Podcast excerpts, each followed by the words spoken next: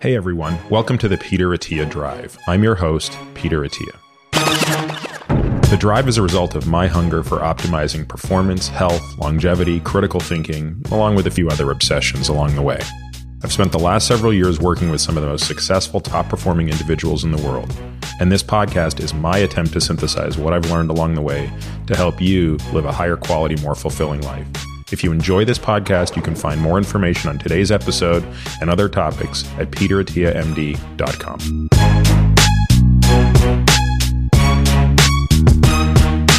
Hey, everybody, welcome to this week's episode of The Drive. I'd like to take a couple of minutes to talk about why we don't run ads on this podcast and why instead we've chosen to rely entirely on listener support.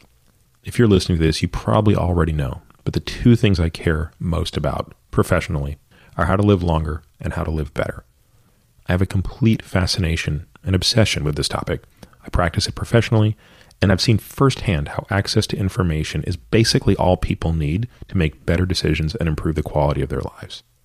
Curating and sharing this knowledge is not easy, and even before starting the podcast, that became clear to me. The sheer volume of material published in this space is overwhelming. I'm fortunate to have a great team that helps me continue learning and sharing this information with you. To take one example, our show notes are in a league of their own. In fact, we now have a full time person that is dedicated to producing those, and the feedback has mirrored this. So, all of this raises a natural question How will we continue to fund the work necessary to support this? As you probably know, the tried and true way to do this is to sell ads. But after a lot of contemplation, that model just doesn't feel right to me for a few reasons. Now, the first and most important of these is trust. I'm not sure how you could trust me if I'm telling you about something when you know I'm being paid by the company that makes it to tell you about it. Another reason selling ads doesn't feel right to me is because I, I, I, just know myself. I have a really hard time advocating for something that I'm not absolutely nuts for. So if I don't feel that way about something, I don't know how I can talk about it enthusiastically. So instead of selling ads, I've chosen to do what a handful of others have proved can work over time and that is to create a subscriber support model for my audience. This keeps my relationship with you both simple and honest. If you value what I'm doing, you can become a member and support us at whatever level works for you. In exchange, you'll get the benefits above and beyond what's available for free. It's that simple. It's my goal to ensure that no matter what level you choose to support us at, you will get back more than you give. So, for example, members will receive full access to the exclusive show notes, including other things that we plan to build upon, such as the downloadable transcripts for each episode. These are useful beyond just the podcast, especially given the technical nature of many of our shows. Members also get exclusive access to listen to and participate in the regular Ask Me Anything episodes. That means asking questions directly into the AMA portal and also getting to hear these podcasts when they come out. Lastly, and this is something I'm really excited about, I want my supporters to get the best deals possible on the products that I love. And as I said, we're not taking ad dollars from anyone, but instead, what I'd like to do is work with companies who make the products that I already love and would already talk about for free and have them pass savings on to you. Again, the podcast will remain free to all, but my hope is that many of you will find enough value in one, the podcast itself, and two, the additional content exclusive for members to support us at a level that makes sense for you. I want to thank you for taking a moment to listen to this. If you learn from and find value in the content I produce, please consider supporting us directly by signing up for a monthly subscription. My guest this week is Iñigo San Millán. Iñigo is a assistant professor at the University of Colorado School of Medicine, where his areas of research focus on exercise metabolism, nutrition, sports performance, overtraining, diabetes, cancer, and critical care. And I realize at least one of you at this moment is thinking, how in God's name can one person study all of those things? And the answer is if you come at it through the lens of the mitochondria, it turns out you can have a breadth of focus that covers all those things. And of course, that's exactly what Iñigo does is he studies mitochondrial performance and mitochondrial efficiency. And it's based on that that the moment he and I met a year ago, it was a sort of love at first sight. And we've been geeking out together ever since. Inigo has had a profound impact on my training, the way I talk to my patients about exercise, and the way I've thought about longevity through the lens of mitochondrial performance. He is an internationally renowned applied physiologist. Uh, he's worked for at least 20 years with many professional teams, elite athletes across all sports. He himself is a remarkable athlete, which we barely get into. He's so modest and unassuming. He currently works with a number of professional cycling teams at the highest level, including at the level of the Tour de France. He's pioneered a number of things that we get into here everything from using high frequency ultrasound to assess glycogen levels, to more importantly, ways in which we can use biopsies at the invasive level and blood tests at the less invasive level to draw on the insights of mitochondrial performance. It would take me an hour to simply explain the treasure trove of stuff we explore in this episode. So I'm not even going to try to say what we get into, other than if you're interested in mitochondria, if you're interested in fitness, if you're interested in exercise, if you're interested in metabolic health, all of the above, I think you just need to listen to this one and take my word for it without seeing the running commentary. The show notes, of course, will be especially important for this one because some of this stuff just is better explained through pictures than words. And of course, there will be a nice, effective table of contents there. So without further delay, please enjoy my conversation with Iñigo. Iñigo, thank you so much for making time to sit down today in your new office here. Thank you very much, Peter. It's my pleasure and honor that you're here with us at the University of Colorado at the School of Medicine. I emailed my team. I mailed Nick and Bob and a couple of the guys today when I was on the way over here. I was on the plane and I was reviewing my notes and I thought, I am so excited to sit down with you today and Rick tomorrow because we've had so many kind of off the cuff sidebar conversations about mitochondria, mitochondrial function, health, efficiency, et cetera. And it's sort of like we never have enough time. It's like 15 minutes here and 12 minutes there and an email here and an email there. But it was in preparing for this, the team helped me really kind of put a lot of my thoughts together. But I think before we kind of get into the really hardcore stuff around mitochondria, which is something that I think anybody who's interested in health at any level, whether it's really at the deep cellular level or just at the level of I want to live as long as I can, as healthy as I can, everybody sort of has a sense that all roads point to the mitochondria. But your path to getting there to me is particularly interesting because it starts with looking at athletes. And you yourself, even though you downplay it a lot, you were quite the athlete growing up. So you grew up in Spain, and what sports did you play? Yeah, I grew up in Spain and I played for Real Madrid for the academy for six years.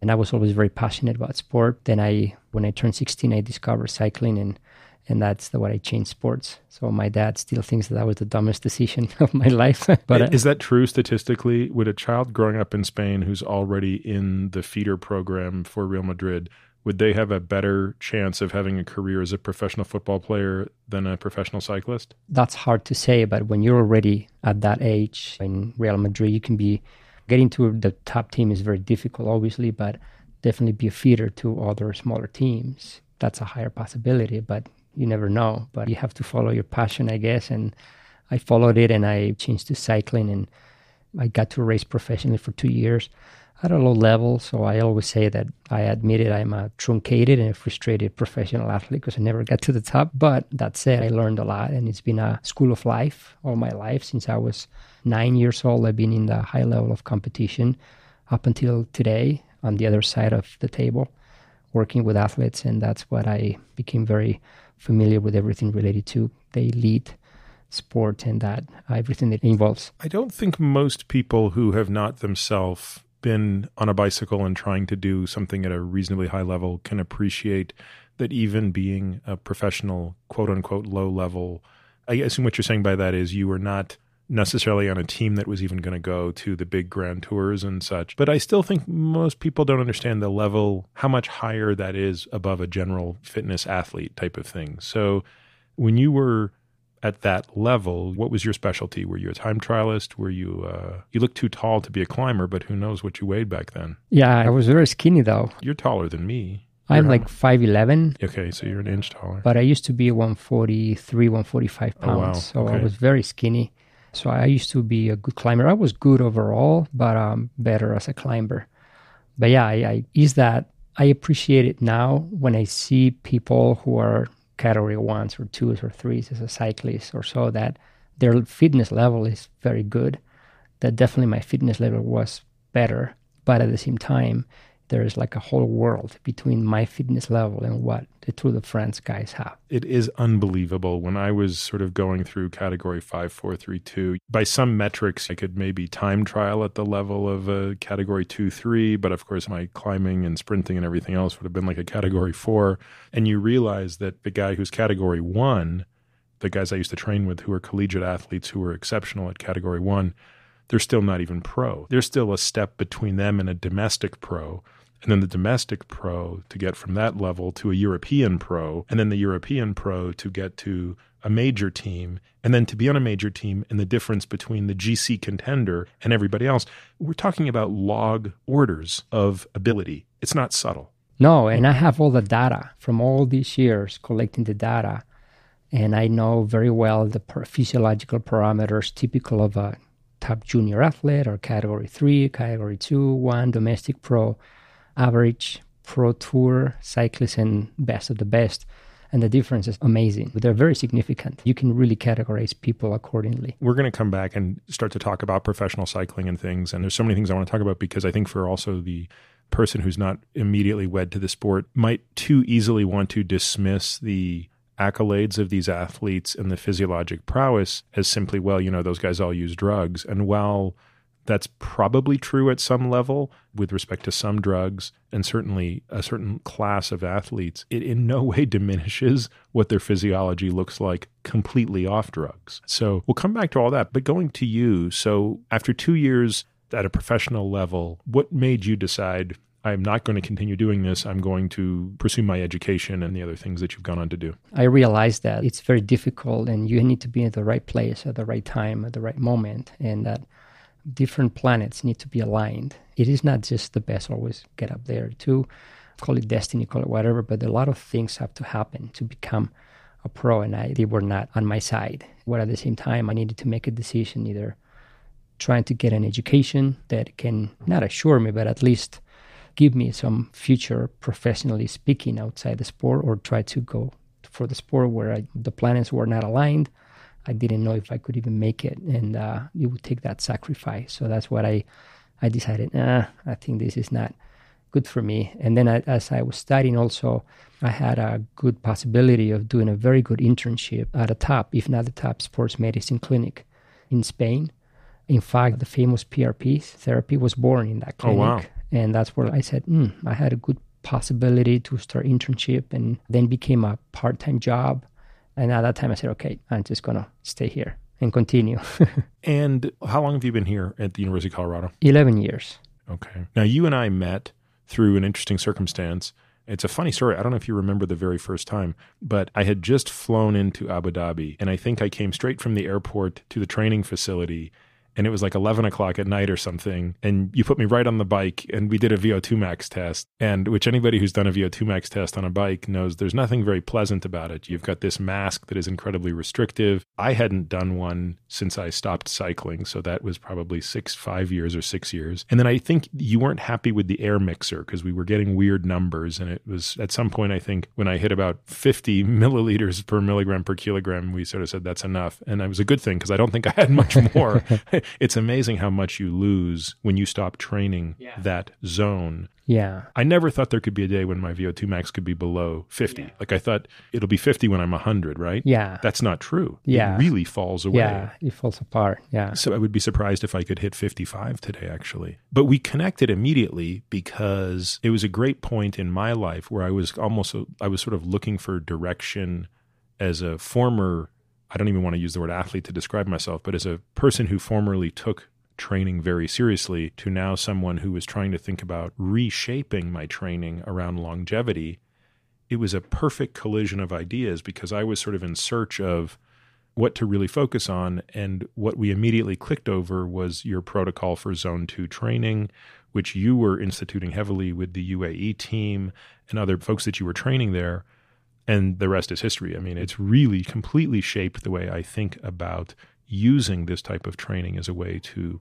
improve mitochondrial function and as a way to test it. I almost think at this point for the listener, we should pause for a moment and explain these energy systems because so much of what I want to ask you about and so much of what your research focuses on assumes a level of understanding I don't want to take for granted. So, maybe explain for people what aerobic metabolism means. Okay, so there are different energy systems, and those energy systems they're also used by different muscle fibers in the muscle. There are different conditions, like the aerobic condition and anaerobic condition. We tend to believe that the immense majority of activity that we do is aerobic.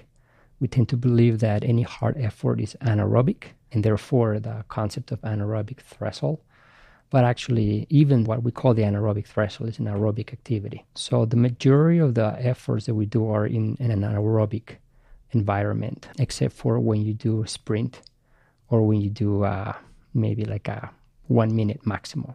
Outside that, the majority of the activities that we do are in the aerobic state. Then what changes is the fuels that you use to produce energy.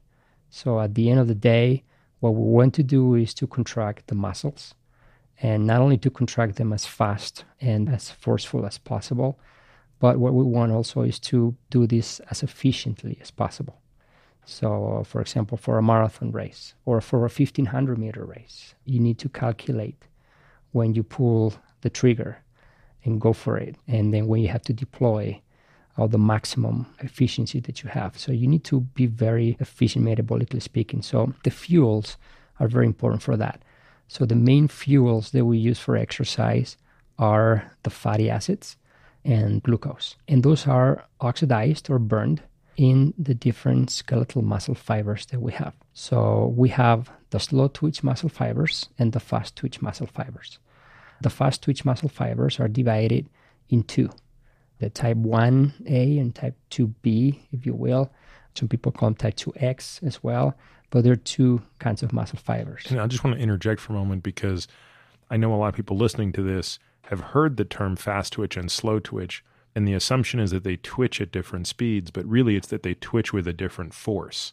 And the speed is referring to how quickly they fatigue, not the speed with which they fire. So when you're talking about a type 1 or a slow twitch muscle fiber, it's just a less forceful fiber. Whereas a type 2 fiber, and as you said, they're divided into A's and B's, with each firing, with each time the muscle fiber fires, there are more motor end plates and therefore it's generating more force. But the trade off is it's going to be more quick to fatigue. Mm-hmm. And why is that? Why yeah. does it fatigue faster? Because it comes down to what you're talking about. Yeah, it's because the metabolically they're more stressed. The way we recruit muscle fibers obeys a sequential pattern that is very similar to the stick gears of a manual car. So you first start and you go in first gear, and as the RPMs go up, then you get to a point you get to the red zone. So that car cannot keep up with that first gear. You need to shift to second gear and you speed up and the RPMs go higher, and then eventually you need to shift to third gear. This is very similar to what happens at the skeletal muscle.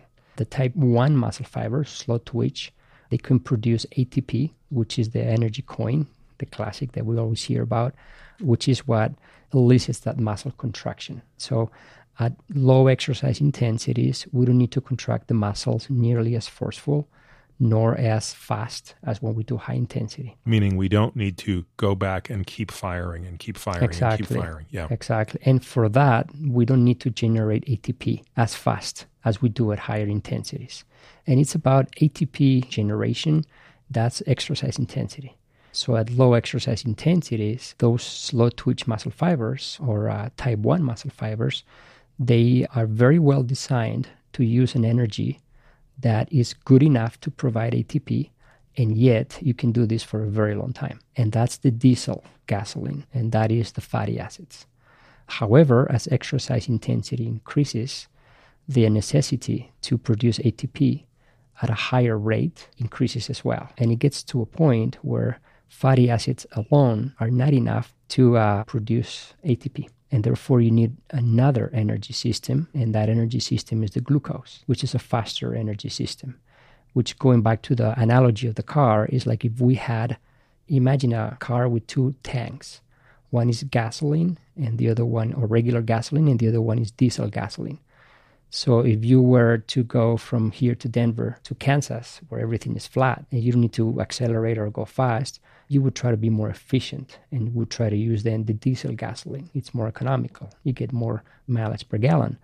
But if you want to go to the mountains and you need to accelerate fast, that diesel might not do the trick. You need extra acceleration, so that's where you utilize the glucose. And that's a very, I mean, the regular gasoline, which is like the glucose for the muscles. And that's kind of how the bioenergetics of the muscles kind of principles start. I like the way you've explained it, and I did a much worse job. I think uh, probably seven years ago, I wrote a blog post on this. The insight I was trying to get across, I don't know if I did, was that we should not think of aerobic and anaerobic as with or without oxygen, which is sort of the way people are taught in high school biology. Aerobic means in the presence of oxygen. Anaerobic means not in the presence of oxygen. No, it's always in the presence of oxygen. It comes down to the speed with which the muscle is demanding ATP. Aerobic means you're generating ATP at a rate that is slow enough that all of the metabolic demands can be met through mitochondrial oxidation of hopefully mostly fatty acids, but even glucose. Anaerobic just means, exactly as you said, the demand for ATP has now exceeded the capacity of the mitochondria. Do you agree yeah, with that? And even the cytosol. So the cytosol, which is uh, part of the cell, that's where you can oxidize glucose there into pyruvate, and that pyruvate doesn't enter the mitochondria, but you produce lactate, but you produce energy and ATP there.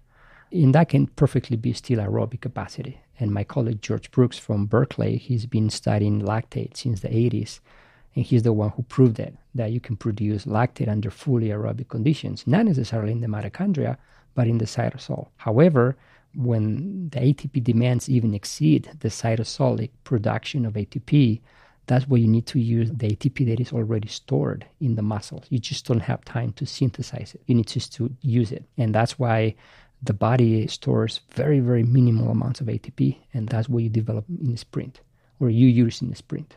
But you need to resynthesize it very fast. That's the pure anaerobic. You don't need any energy systems. And that goes also that of the confusion that is out there too. And are you saying this is distinct from the creatine phosphate system? Yeah, you can use a creatine phosphate as well. So you can have ATP and you can use the creatine phosphate systems. Those two, they don't need oxygen necessarily. Anything else can be under fully aerobic conditions, like even cytosolic production of ATP in, in the cytosol without mitochondrial oxidation necessarily can happen under fully aerobic conditions. And in fact, that's what we also call aerobic glycolysis. And in other areas of biomedical research or medicine, it's called the Warburg effect, which is now a lot of people into cancer talk about it.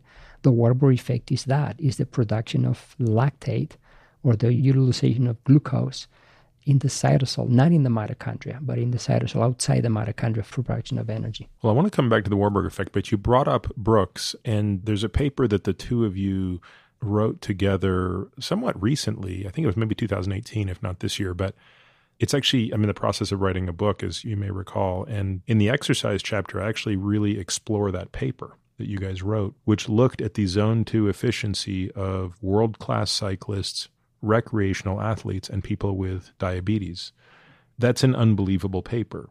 And that's an unbelievable example of, I think, the clinical applicability of what we're talking about. So, to put it in context, when we got talking back in Abu Dhabi last year about this, I remember you saying, and I'm paraphrasing, so you should clarify if I'm not saying it correctly, that your interest in athletes is in large part due to your interest in diabetes because if you want to understand how to fix an example of arguably the most defective mitochondria, why not at least study what the perfect mitochondria look like? Is that a fair exactly. statement? Exactly. Yes, and that's kind of what I'm trying to bring to the table. In the elite athletes have the perfect metabolism, and mitochondria is at the epicenter of metabolism and health, as you said earlier there are no other population in the planet with the mitochondria of elite endurance athletes. I was about to say, yeah, you said elite athletes. I would go even sharper. It really, in my mind, comes down to cyclists and runners. Yes, and triathletes. Yeah. Even more than swimmers because of just the duration of it. It's these people who can go out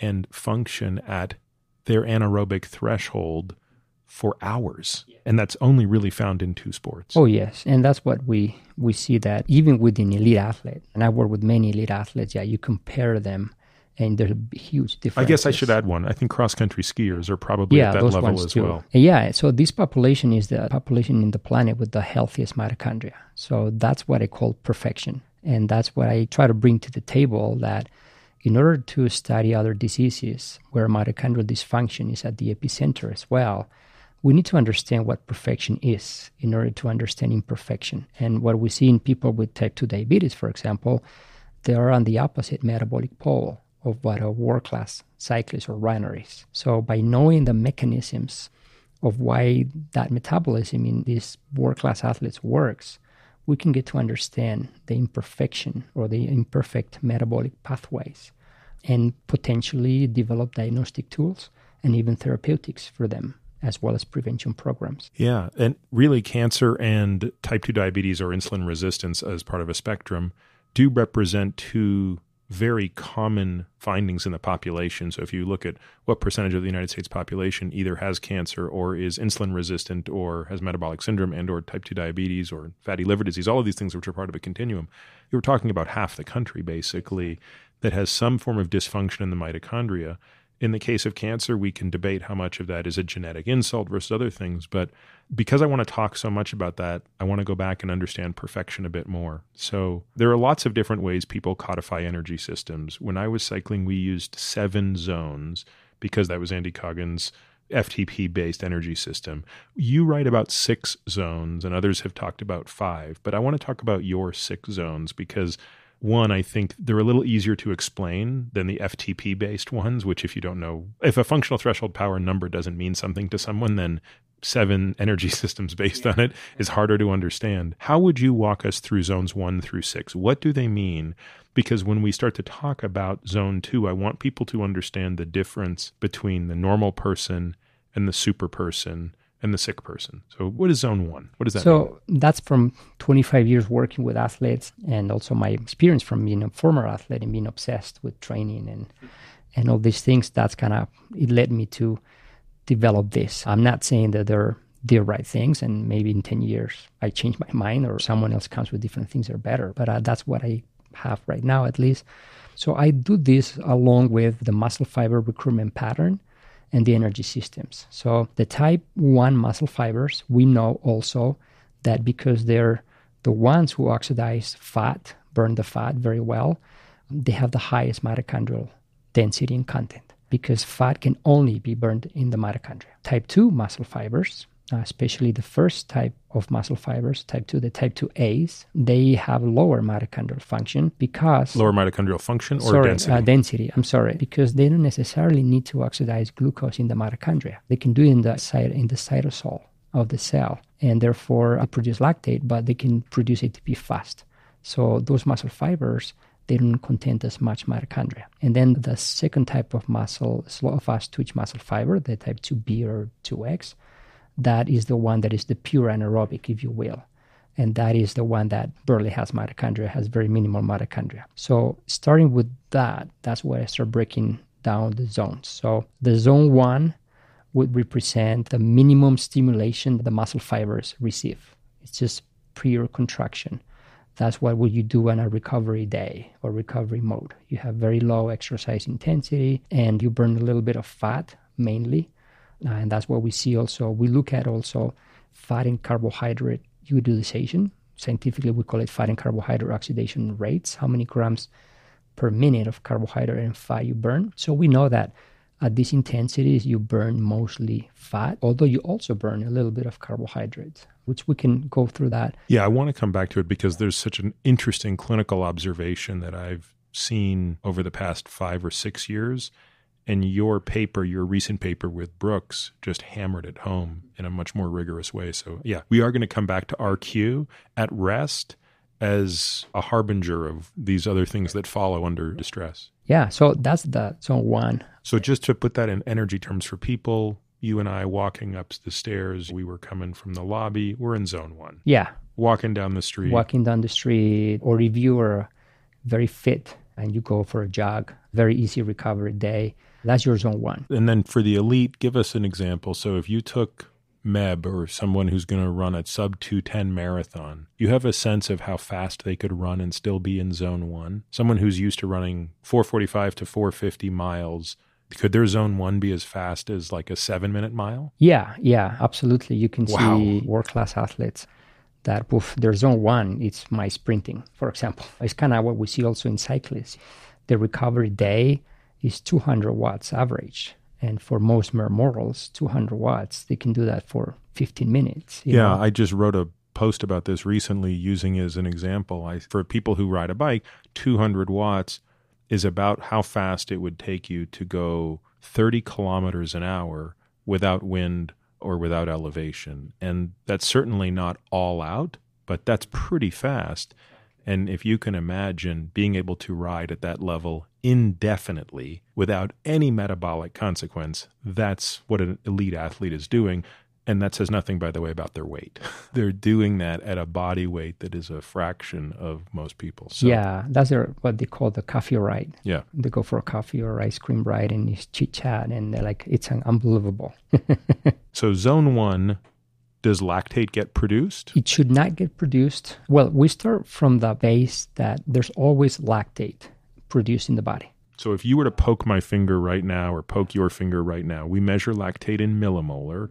What would you expect to measure in me or you? You would be about one millimole, Okay. 0.7 to one millimole. That's kind of like a standard resting levels in a healthy individual. And in a normal person, so not an elite athlete, but sort of a recreational athlete, what's the highest lactate you'll typically measure in that person if you put them in a treadmill test or a. It depends on the protocol that you do. If it's a very violent protocol or if it's a longer protocol, violent protocols, they produce more lactate. You might see 10, 12 millimoles, whether that protocol, let's say uh, a six minutes maximal effort on a rowing machine, right? And the concept, for example.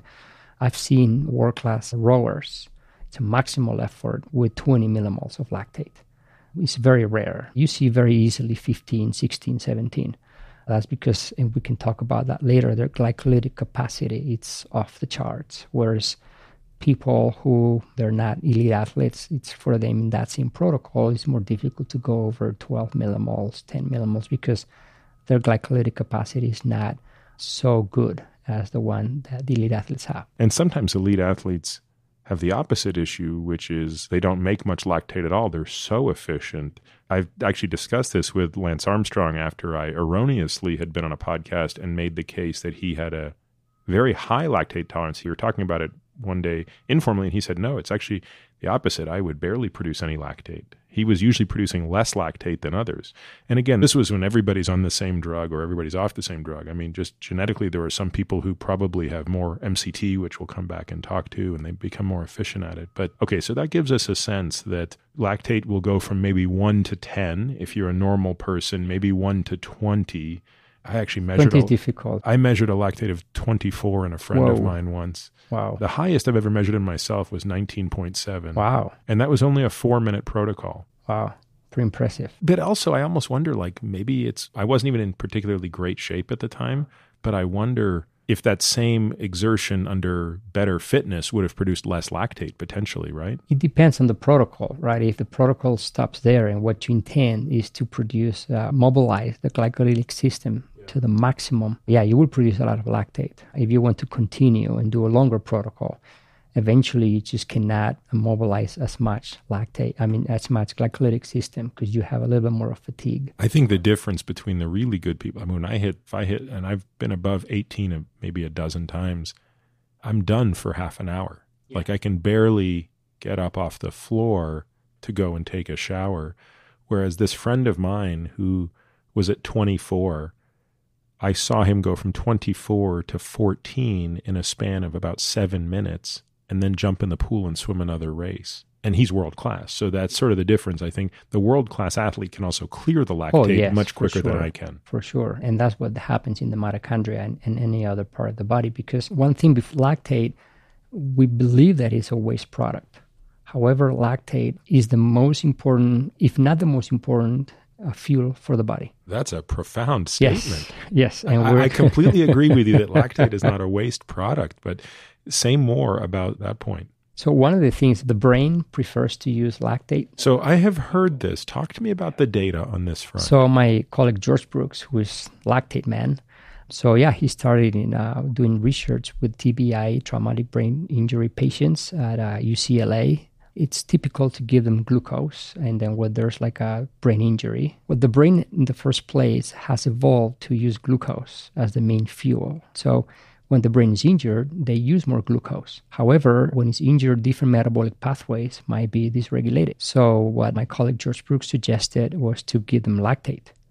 And he showed and he published they do better. Better than beta hydroxybutyrate, which also seems to be really beneficial in TBI patients for maybe a different reason than lactate, although it could be all similar, which is if you buy the argument, which I find favorable, that part of the insult of TBI is pyruvate dehydrogenase becomes resistant to insulin. That would explain why glucose becomes ineffective in those patients, and it would explain why beta hydroxybutyrate can bypass it. And the same could be true of lactate. Yes, right? absolutely. It's an alternative substrate that doesn't get limited through pyruvate dehydrogenase. Is that what you think is happening? Yes, because it has its own transporter in the mitochondria and doesn't need PDH for that it can enter the mitochondria directly for energy systems like uh, hydroxybutyrate as well. But the thing is, like lactate is a faster fuel. So the thing is, like also.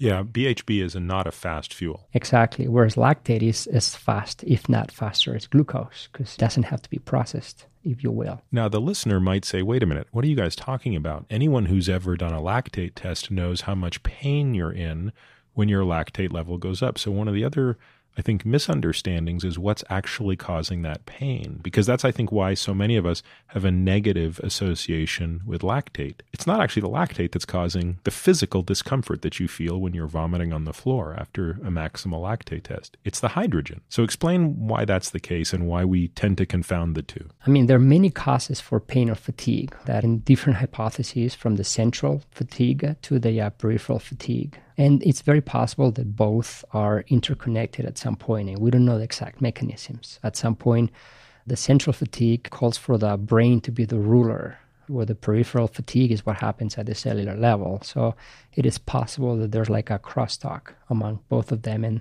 either the chicken or the egg, right? Either one of them says stop. But what we know is that, yeah, it's not lactate itself, but the hydrogen ions associated to lactate, they build up. One of the things that, and it's been research, they can decrease both the uh, contractile capacity of the muscle fibers as well as the force by up to 50% or more. So that's one of the things that what we see is like the muscles they cannot contract as fast or as forceful as before. And this is an important point for people to understand because if you haven't taken a physiology course, when why would most people do so? It's also not obvious why you even need ATP to make your muscles contract. It's actually to unleash or unlock the actin myosin contact. It's the relaxation phase of the muscle that requires energy. Exactly. So now, if you imagine anybody who's done that, sit on the rowing machine for four minutes and go as hard as you can, well, at the end of that, anyone who's done it will acknowledge it feels like you can't actually contract your muscle. You've lost the voluntary ability to make them do what you want to do. And it's really two things going on. It's this hydrogen poison and then on top of that, you're not generating enough ATP to hit all of those fibers that need to be uncoupled from their actin and myosin. So anyone who's been there knows like it you think I'm going crazy. Why can I not make myself do this? Yeah, and that's where maybe the central fatigue component, the brain might be must be factoring in as kicking well. Kicking in and say, "Hey, dude, you know, you, Slow down. Is, you're getting to a point that this is not physiological. So I'm going to protect your muscles." And they're telling me through different signals. One might be the hydrogen ions, which also are produced from the hydrolysis of the breakdown of ATP.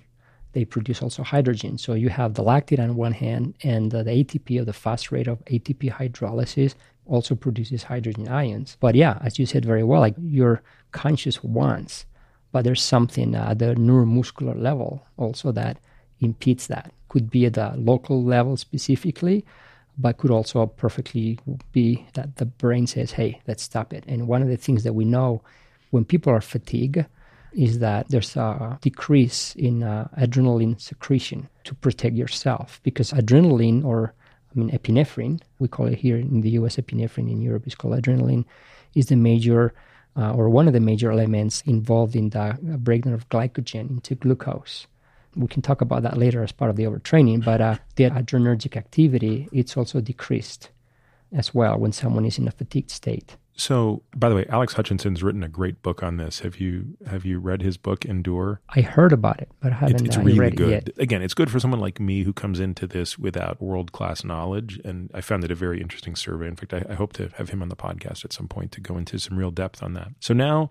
We've talked about the two ends of the spectrum, the most extreme end and the first end. Let's now get into zone two. What's happening physiologically as that athlete or that person enters zone two? So the zone two is that now then when you start stimulating those slow twitch muscle fibers to the fullest. Let's imagine that you're in that first gear that I mentioned earlier in the manual stick car, and then you're in that red zone. And that's where the car is asking you, hey, shift the second gear. And that's where like you're forcing physiologically because the body adapts to say, no, you get stronger at this gear that's kind of that zone two is like when you stimulate those muscle fibers before you start changing to a whole different environment where you start then recruiting fully the type 2 or, or fast twitch muscle fibers and therefore the different energy system which is the glucose so the zone 2 coincides also with what we call the fat max which is exercise intensity at the one you oxidize the highest amount of fat and then we can see that clearly in the laboratory, as we saw in the graph that we can show Yeah, later. we're going to include a lot of great pictures here. So if you're looking at the show notes, there's something called the metabolic map, which is a great slide that will walk through this. And I think what's very interesting here, this occurs so often in physiology, and it's a bit counterintuitive. As you go from zone one to two to three to four, five, and six, you're generating more and more ATP as you go up that chain. So that part is monotonic. It's increasing without stopping. But there's a local maximum that's occurring in zone two, which is your highest amount of fat oxidation. So as you go from zone two to three to four, you will still produce more energy. You will consume even more oxygen. Your VO2 max has not been achieved, which is your maximal uptake of oxygen, but you will now become less efficient and you're moving to a less efficient fuel. You're moving away from this diesel example or the fat. So, again, I think for a lot of people, the semantics get confusing here because you just said that zone two is your maximum. I mean, maybe a better way to explain it for me is zone two is the place at which your mitochondria are producing the maximum amount under purely aerobic conditions of ATP. Is that yeah, fair? I would say that too. And that's where you still recruiting those type 1 muscle fibers. That's the exercise intensity where you're recruiting the most and they had the highest stimulus. Without tipping into the twos. That's basically it. And since that type 1 muscle fibers have the highest mitochondrial density, you're really stimulating them a lot. As you said before, you need to tap into the fast twitch muscle fibers. And in the moment you tap into the fast twitch muscle fibers is because the ATP demand that you need cannot be covered by fat. And you need to switch to a different fuel. And that's where you, we see a big drop in fat oxidation. And we see an increase also in glucose oxidation. And that's when we start seeing also an increase in lactate as well, because lactate is always, and we I forgot to mention that earlier, lactate is the mandatory byproduct, not waste product, byproduct of glucose utilization. Mandatory. Every time you use glucose, you use lactate. And at higher intensity, you produce more. Let's talk about that because, again, I think that's more nuanced than most of us would come to this discussion with. We learned in physiology class that a molecule of glucose in the cytosol is turned into two molecules of pyruvate. Under conditions of sufficient cellular oxygen to meet the ATP demand, the pyruvate enters the mitochondria where it undergoes oxidative phosphorylation to make ATP and no lactate is generated. If that ATP demand exceeds the capacity that you just described in zone 2, we now have to start turning some of that pyruvate into lactate to generate additional ATP that's faster to generate. In the first case that I described, is there still by necessity some lactate production? Yes, there's some lactate production, and, and we can see that even at rest, we have always a little bit of lactate in our bloodstream. Which is what you said at the outset. You said if you checked my finger or your finger now, we would probably still have somewhere between 0.7 and 1 millimole of lactate. Why is that? That's where we're trying to understand. And we believe, my colleague George Brooks and I, that lactate is a major signaling molecule. That it, when it's regulated, it can signal and maintain homeostasis of different metabolic pathways. It's kind of like a visa for the body, as my colleague George Brooks calls it, when it's dysregulated, as we're starting to see in cancer, for example, or we can see in type 2 diabetes. It can dysregulate different pathways. Every cell in the body produces lactate, and pretty much every cell in the body consumes lactate. Including red blood cells, I'm guessing. Yes, they produce a lot of lactate, red blood cells, because they don't have mitochondria. Yeah, I wonder. It's glycolytic mechanism. Yeah, do the red blood cells account for most of the lactate production we see at baseline? Not necessarily, because there's not so much hemolysis and there's not so much activity in the red blood cells. But there's always some metabolic lactate produced from glucose utilization because we always use a little bit of glucose, of course, the brain, but uh, that lactate escapes to the blood, to the circulation. And for us, it's significant that it's always so steady, also. And every cell in the body produces lactate, and almost every cell in the body utilizes lactate. So it's got to be a why. And we believe, and that's what we're trying to scratch the surface, that it's a very important signaling molecule that goes beyond being a byproduct or a metabolite. And that's something that we've already seen in cancer, where we have seen that lactate stimulates the uh, expression of the major oncogenes, transcription factors, and cell cycle genes in breast cancer. So it acts, and we have the paper under review now, it acts as a signaling molecule. So this is interesting because, again, in physiology class, you sort of learn that all of that waste lactate goes back to the liver and the Cori cycle converts it into glucose and it becomes now stored glucose. But what you're saying is it's much broader than that. I mean, obviously the Cori cycle still exists, but it's not even clear how much of the lactate that we're measuring is undergoing that pathway to be converted back to glucose versus itself being consumed as a fuel, correct? Yes. And thanks to the great work that my colleague Brooks did starting in the 80s, what he saw is that the majority of that lactate is oxidized by the slow twitch muscle fibers, by the mitochondria of the slow twitch muscle fibers. And each mole of lactate gives how many moles of ATP under those conditions? I don't have it on top of my head. Is it a small right number or big Yeah, number? it'll be a smaller number as well. But it's not like the 16 or whatever you no, get per no, acetyl no, CoA. no, no, no. I don't think so. I don't have it on top of my head. But the thing is a constant flux of lactate from the fast twitch muscle fibers to the slow twitch muscle fibers. That's when you start entering that zone three. You start mobilizing more the glycolytic system. And that's kind of a transition state where you still mix fuels, fatty acids, and carbohydrates, but you start using more carbohydrates.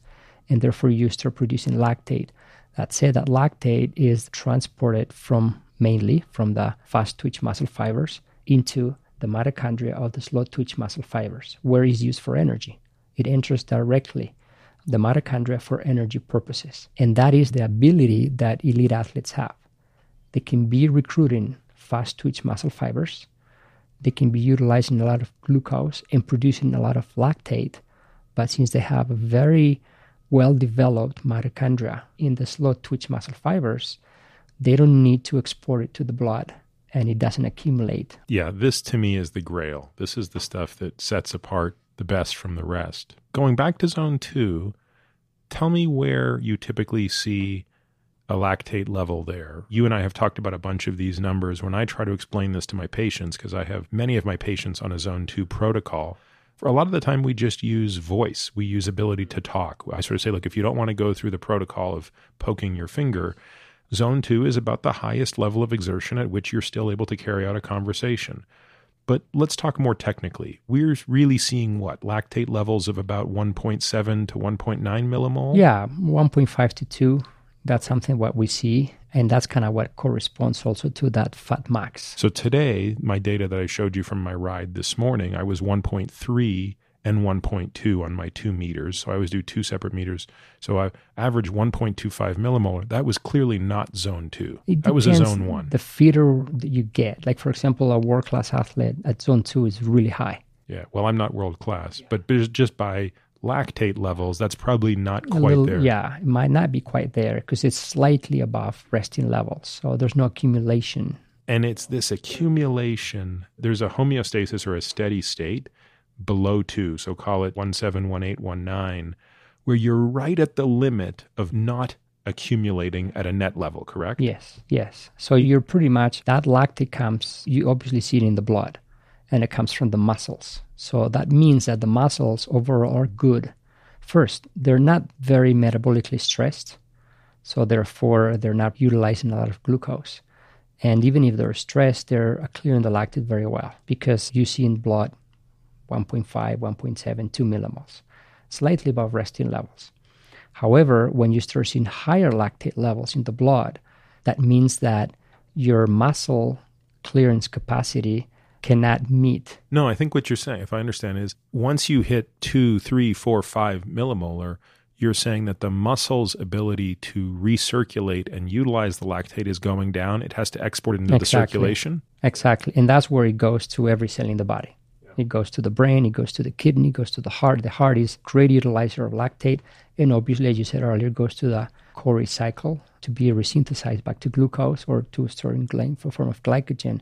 But yeah, that's when we see that in blood. That means that that athlete cannot clear the lactate efficiently. And therefore, that's why it shows up in the blood. And that's where we can see that, for example, one uh, professional athlete at 300 watts, a world class athlete, my well, let's say, yeah, 300 watts might have three millimoles of lactate, let's say, or two and a half, and a mermoral might have 12. That means that the power output is the same, but how do you get there is different. In the first place, the elite athlete might not need to use so much glucose. And if they do, they produce lactate, but they clear out so efficiently in the slow twitch muscle fibers that it doesn't have to go to the blood. Whereas the person who doesn't have a very good mitochondrial function cannot oxidize lactate very efficiently locally in the skeletal muscle and they have to export it to the circulation. And that's a way to see the metabolic stress and indirectly, as we published, a way to look at what is the mitochondrial function. So let's talk about that now. I do want to come back and talk about zones three and up, but because this is the perfect point to go back to the paper you and Brooks recently wrote, what you showed that I just thought was so elegant was, as you said, you can either cap the output or clamp the power required or clamp the lactate production and look at the power required. And you did the latter. You basically said, we're going to find everybody's zone two, meaning we're going to find everybody's tipping point, at which point their mitochondria are no longer high enough in function to meet the requirement. And what you showed was world class cyclists were able to get to an average of something like 300 watts before they would finally flip that switch and have to start recruiting the fast twitch muscle fibers, which was measured indirectly by lactate production. Conversely, the weekend warrior, reasonably fit people, guys like me, could get to 200 watts before that switch got flipped. But most interesting was the people with type 2 diabetes. I think we're like 120 watts. Is that about right? Yeah, we've been knowing for years now that a typical characteristic that we know of people with pre type 2 or type 2 diabetes is that they have a poor metabolic flexibility, that is called also a poor capacity to oxidize fuels. One of them is fat. We know that fat can only be oxidized in the mitochondria. Therefore, by measuring the fat oxidation of these patients, we can indirectly see the mitochondrial function, especially when we put them in context or in comparison with those ones who are healthy individuals. That could be moderately active individuals who don't have diabetes or prediabetes or don't have any medications, or elite athletes. So that's where we see that their fat capacity is very, very low. And that's kind of what we can see directly. But it's not often you see in biology such a difference because if the numbers 300 versus 200 versus 100 sound extreme, that's nothing compared to when you normalize by weight. So, really, the answer is in watts per kilo, what's the difference? And 300 watts to a professional cyclist who only weighs 60 to 65 kilos is just below 5 watts per kilogram. Whereas the person with diabetes almost assuredly weighs more. So, their 120 watts is probably 1.5 watts per kilo. There are not a lot of examples of things in physiology where you see that much of a difference. You rarely even see that much of a difference in average glucose level between someone with diabetes and not. So this is this functional definition that you guys have proposed is to me very important just as a clinician, just as someone who's trying to gather more data about a patient to understand their health. It's sort of like in a magic scenario or in a magic world, you would have these data on every single person. You would want to know what is your zone 2 threshold. And that becomes a way to assess mitochondrial function. Now, the story I was going to tell earlier, this is as good a time as any to tell it. About five years ago, in some of the most insulin resistant patients that I was taking care of, I began looking at baseline resting respiratory quotient, which uh, you alluded to earlier. This is the ratio of produced carbon dioxide to consumed oxygen. Say a little bit about that number and how to interpret it, and then I'll finish the story. So that's kind of, we can see through expired gases, we can see the amount of CO2 that you produce and the amount of oxygen that you utilize. So, under uh, resting conditions, and that's what's called the respiratory coefficient or the respiratory exchange ratio. The respiratory exchange ratio is purely at the respiratory level, at the lung level, with the respiratory quotient, quotient, it's at the muscle level. They're quite similar, but not academically. You know, that might not the same, but we can call it RQ or RER2. So under normal conditions, you don't produce much CO2. So the ratio it's always below one. Could be 0.7, something like that, for example. That means that it's CO2 divided by oxygen. So that's why you don't produce a lot of CO2. You use more oxygen and therefore the ratio is 0.7 as exercise intensity increases. And so that ratio of 0.7, we can impute from that that a person is virtually all dependent on fat oxidation at that moment. Probably, yes. And that's what we can use through what's called a stoichiometric equation. You can deduct the amount of fat it is oxidized because to oxidize one mole of fat, you need X amount of oxygen and you produce X amount of CO2. So by measuring both, you can see what, what kind of fuel you're burning. And that's what we're doing in our paper. So as exercise intensity increases, or if the person is not metabolically flexible, they cannot oxidize fat very efficiently. So normally these people they tend to defend to depend more on glucose or any other extra source of fuel. And that's why you see use already people at rest, they have a higher RQs or RERs, which could be in the 80s. Then as exercise if you were to do exercise, as exercise intensity increases, you start producing more CO2, and therefore the ratio starts getting closer and closer to one. When you, and that's where we see that you start oxidizing more glucose than fat.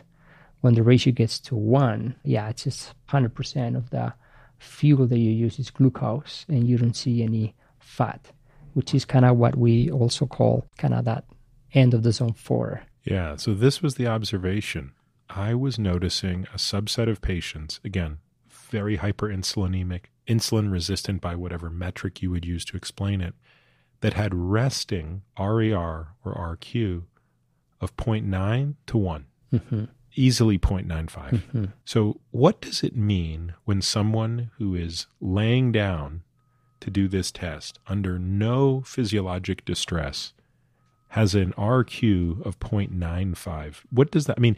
Obviously, based on what you said, it means they are almost exclusively relying on glucose and not oxidizing any fatty acid.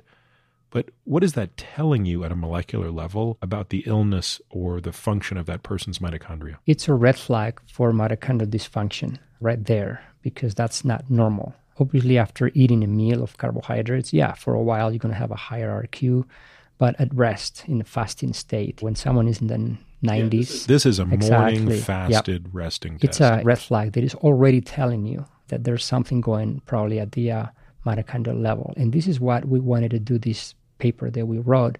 We want to see the same thing that is done usually at the EKG level. So when a cardiologist wants to study the heart, if there's any abnormality, resting EKG has a reliability of about 50%. So you could see some red flags already but uh, you don't see everything. You have to stress the heart. Exactly. And you stress the heart, and similar protocol than what we did here.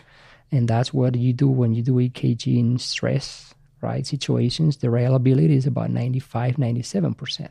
So you see a lot of things. So I decided to take the same approach and say, okay, now at rest, as you very well said, you see people in the 90s with RQ, and that's a red flag. Now, okay, let's stress those mitochondria. Right. So, in other words, the analogy is sometimes you'll do an EKG on somebody at rest and you'll see changes in the ST segment that tell you immediately there's a problem.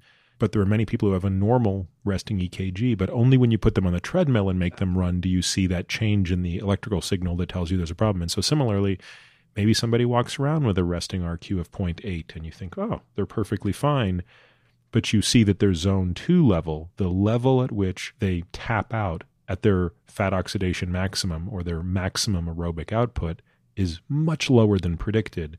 And now you have a functional assay. Exactly. You can categorize people by looking at the fat and also looking at the lactate. If you burn very little fat, that means that you don't have a good mitochondrial function, and that confirms it, that test.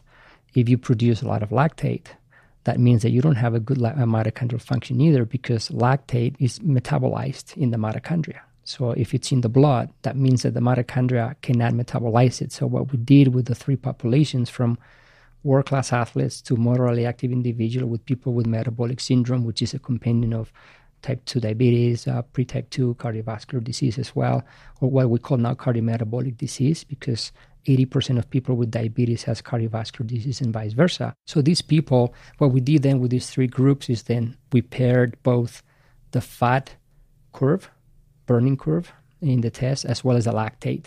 And the uh, correlations were in the 90s. So we see that it's a valid indirect test to see the mitochondrial function. Now, as we speak, and in this office right now, we have all the uh, supplies. We're going to do this now with muscle biopsies and we're going to try to prove not just this, but what are the metabolic pathways. Wait, do you have the IRB approved already? Yes, we're going to start next week. We already Can I have, do it tomorrow? We don't have the laboratory set yet. We're in the recruiting patients phase. I now. might have to come back and do this. Yeah, I, we, I would yeah, love we're to get a muscle for subjects. biopsy. Yeah, we can do that because we're going to be looking in the muscle biopsy, mitochondrial density, respiration. We have uh, two different machines, the Oroboros and Seahorse, where you can. How many subjects are you looking to recruit? Well, so far we want to have about 50. We're going to be recruiting people who are well trained. It's difficult to. How will you define well trained? Well, yes. So well trained are people who are usually competing.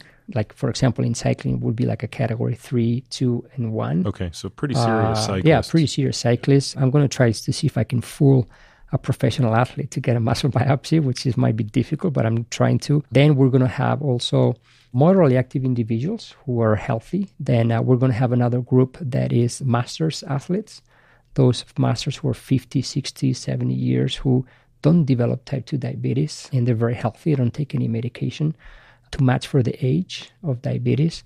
And then we're going to be looking at pre-diabetics and type 2 diabetics. And we're going to be looking at mitochondrial function, mitochondrial respiration, genomics, proteomics, metabolomics as well, and try to find the exact mechanisms that go wrong. Something that we see in this paper indirectly, we know that's something wrong, but we don't know the exact, this is PDH enzyme, or it is something that an LDH in the mitochondria that is not working or is faulty, or is both of them. And that's where we're going to try to target the mechanism so that it can give us maybe better diagnosis or open the doors for maybe potential therapeutics to target those mechanisms that we have seen that they're dysregulated. Well, my guess is people listening to this, if they're interested, will be able to very easily come and find where the enrollment is. And I might have to come back. And even if I don't fit into one of the nice, neat buckets, I'll just, I'd love to do the muscle biopsy. Now, of course, you talk about the need for a treatment here, but you already know you've already discovered arguably the single best treatment imaginable for this, which is more zone 2. How do you increase mitochondrial function? You train at the maximum level of mitochondrial output, correct? That's my hypothesis, and that's what I have been seeing for 25 years working with elite athletes. That this is the exercise intensity, what I see the biggest improvement in fat burning and the biggest improvement in lactate clearance capacity. Therefore, that means that the mitochondria is where you see the biggest improvement we see also the biggest improvement in performance. Pause there for a moment. You're coaching professional cyclists in the Tour de France. So do they need to exercise at that low level of intensity? It's not at low level. Well, for them, for them it's low, but for us it would be excruciating. But even for them, because for them their mitochondrial density and function is so incredible, and uh, the way they recruit the type one muscle fibers, it's so big that you need to push it. Uh, so it's having a much bigger gear range. Exactly. Gear. Exactly. It's like in that first gear that we say, when you get to the seven, eight thousand RPM, you're in the red zone. Okay, you push it there. This guy's first gear is in the fifteen thousand RPM. So you still need to push into the fifteen thousand, which could be uh, they really go very fast. But then you see their lactate, and the lactate is not more than one point eight. So it's telling you that they're just so efficient. They're incredibly efficient. Reusing that lactate and keeping it confined to the muscle as another fuel for the adjacent fiber. Exactly. And if you see that in the blood there's such low levels of lactate, that means that they have a very good mitochondrial function and they're stimulating that system there. When you see that any athlete or any person is in the three, four, five millimoles, then you see that that system has given up already. It has to be exported in the to the circulation. Is the biopsy that you're going to do in this subsequent study going to allow you to differentiate between two plausible hypotheses to explain this observation? One being that they actually make less lactate, the other being their muscles actually utilize more of it before it gets back into circulation. Both of those could explain the observation because you're only sampling in the blood, so you're only looking at how much lactate is making it to the blood. You don't know if it's just that they make less or they make the same amount but use it much more efficiently. Do you have a sense of that? We know that because my colleague George Brooks, who will be a, also a co-author in this paper, he already has described that that uh, well-trained individuals they can get to produce more lactate and at the same time they utilize it better. So their gift, I'm using air quotes, the gift of the gifted athlete is not the production of less lactate it's the ability to reutilize it more. Exactly. Yes. And we choose the skeletal muscle, and this is a very important point in my opinion because it's the probably the first tissue where diabetes starts, skeletal muscle. About 80% of all the glucose or carbohydrates that we oxidize in the body after a meal, they're oxidized in the skeletal muscle. And within the skeletal muscle is in the mitochondria. So that's why looking at the mitochondria of skeletal muscle it gives us a very good ability to describe this in a more precise way. So, again, if you could, sort of as a thought experiment, if you're looking at the muscle of someone who's going to get diabetes in two years versus the muscle of someone who is not, what do you think they look like in terms of differences? So there'll be many, but I just want to hear you talk through them, right? In terms of, so not talking functional at this point, I'm just talking purely visible. Will there be differences in glycogen capacity of the muscle? Will there be differences in the actual density of mitochondria? Will you see differences in the types of fibers? I mean, again, just playing that game of you know this person's going to get diabetes, this person's not. What looks different? So you would see very clearly, for example, that well trained athlete has at least three to four times the amount of mitochondria and the size of the mitochondria. That's very visible that you would see it right away. And this is Toledo from the University of Pittsburgh. He did a great paper where we can show it in the slides as well, where he can show that very well. So three to four times the number plus larger. Yeah, and that's the number and the density of the mitochondria. Then we delve in the function of the mitochondria how well they function. That's the zone two that you've been talking about. Yeah, that's one of the things that we believe it might stimulate different pathways for mitochondrial biogenesis, as well as different pathways for the improvement of the efficiency of the mitochondria itself. Are there other functional tests used besides the amount of basically ATP to lactate, which is what you're doing in a zone 2 test? Non invasively, to my knowledge, there are no other ways to look at mitochondrial function, you would need to look at a muscle biopsy. And when they do a muscle biopsy, what functional assay are they doing in vitro? When you look at muscle biopsy, you can, this is kind of what we're going to be doing, you can expose the tissue of the muscle to uh, glucose, pyruvate, or fatty acids and see what is their metabolism. You label them and you see what goes where. I see. So you will use metabolomics to get a signature of the preference for different circulating fuels. Exactly. So we would be seeing like this type 2 diabetics, for example,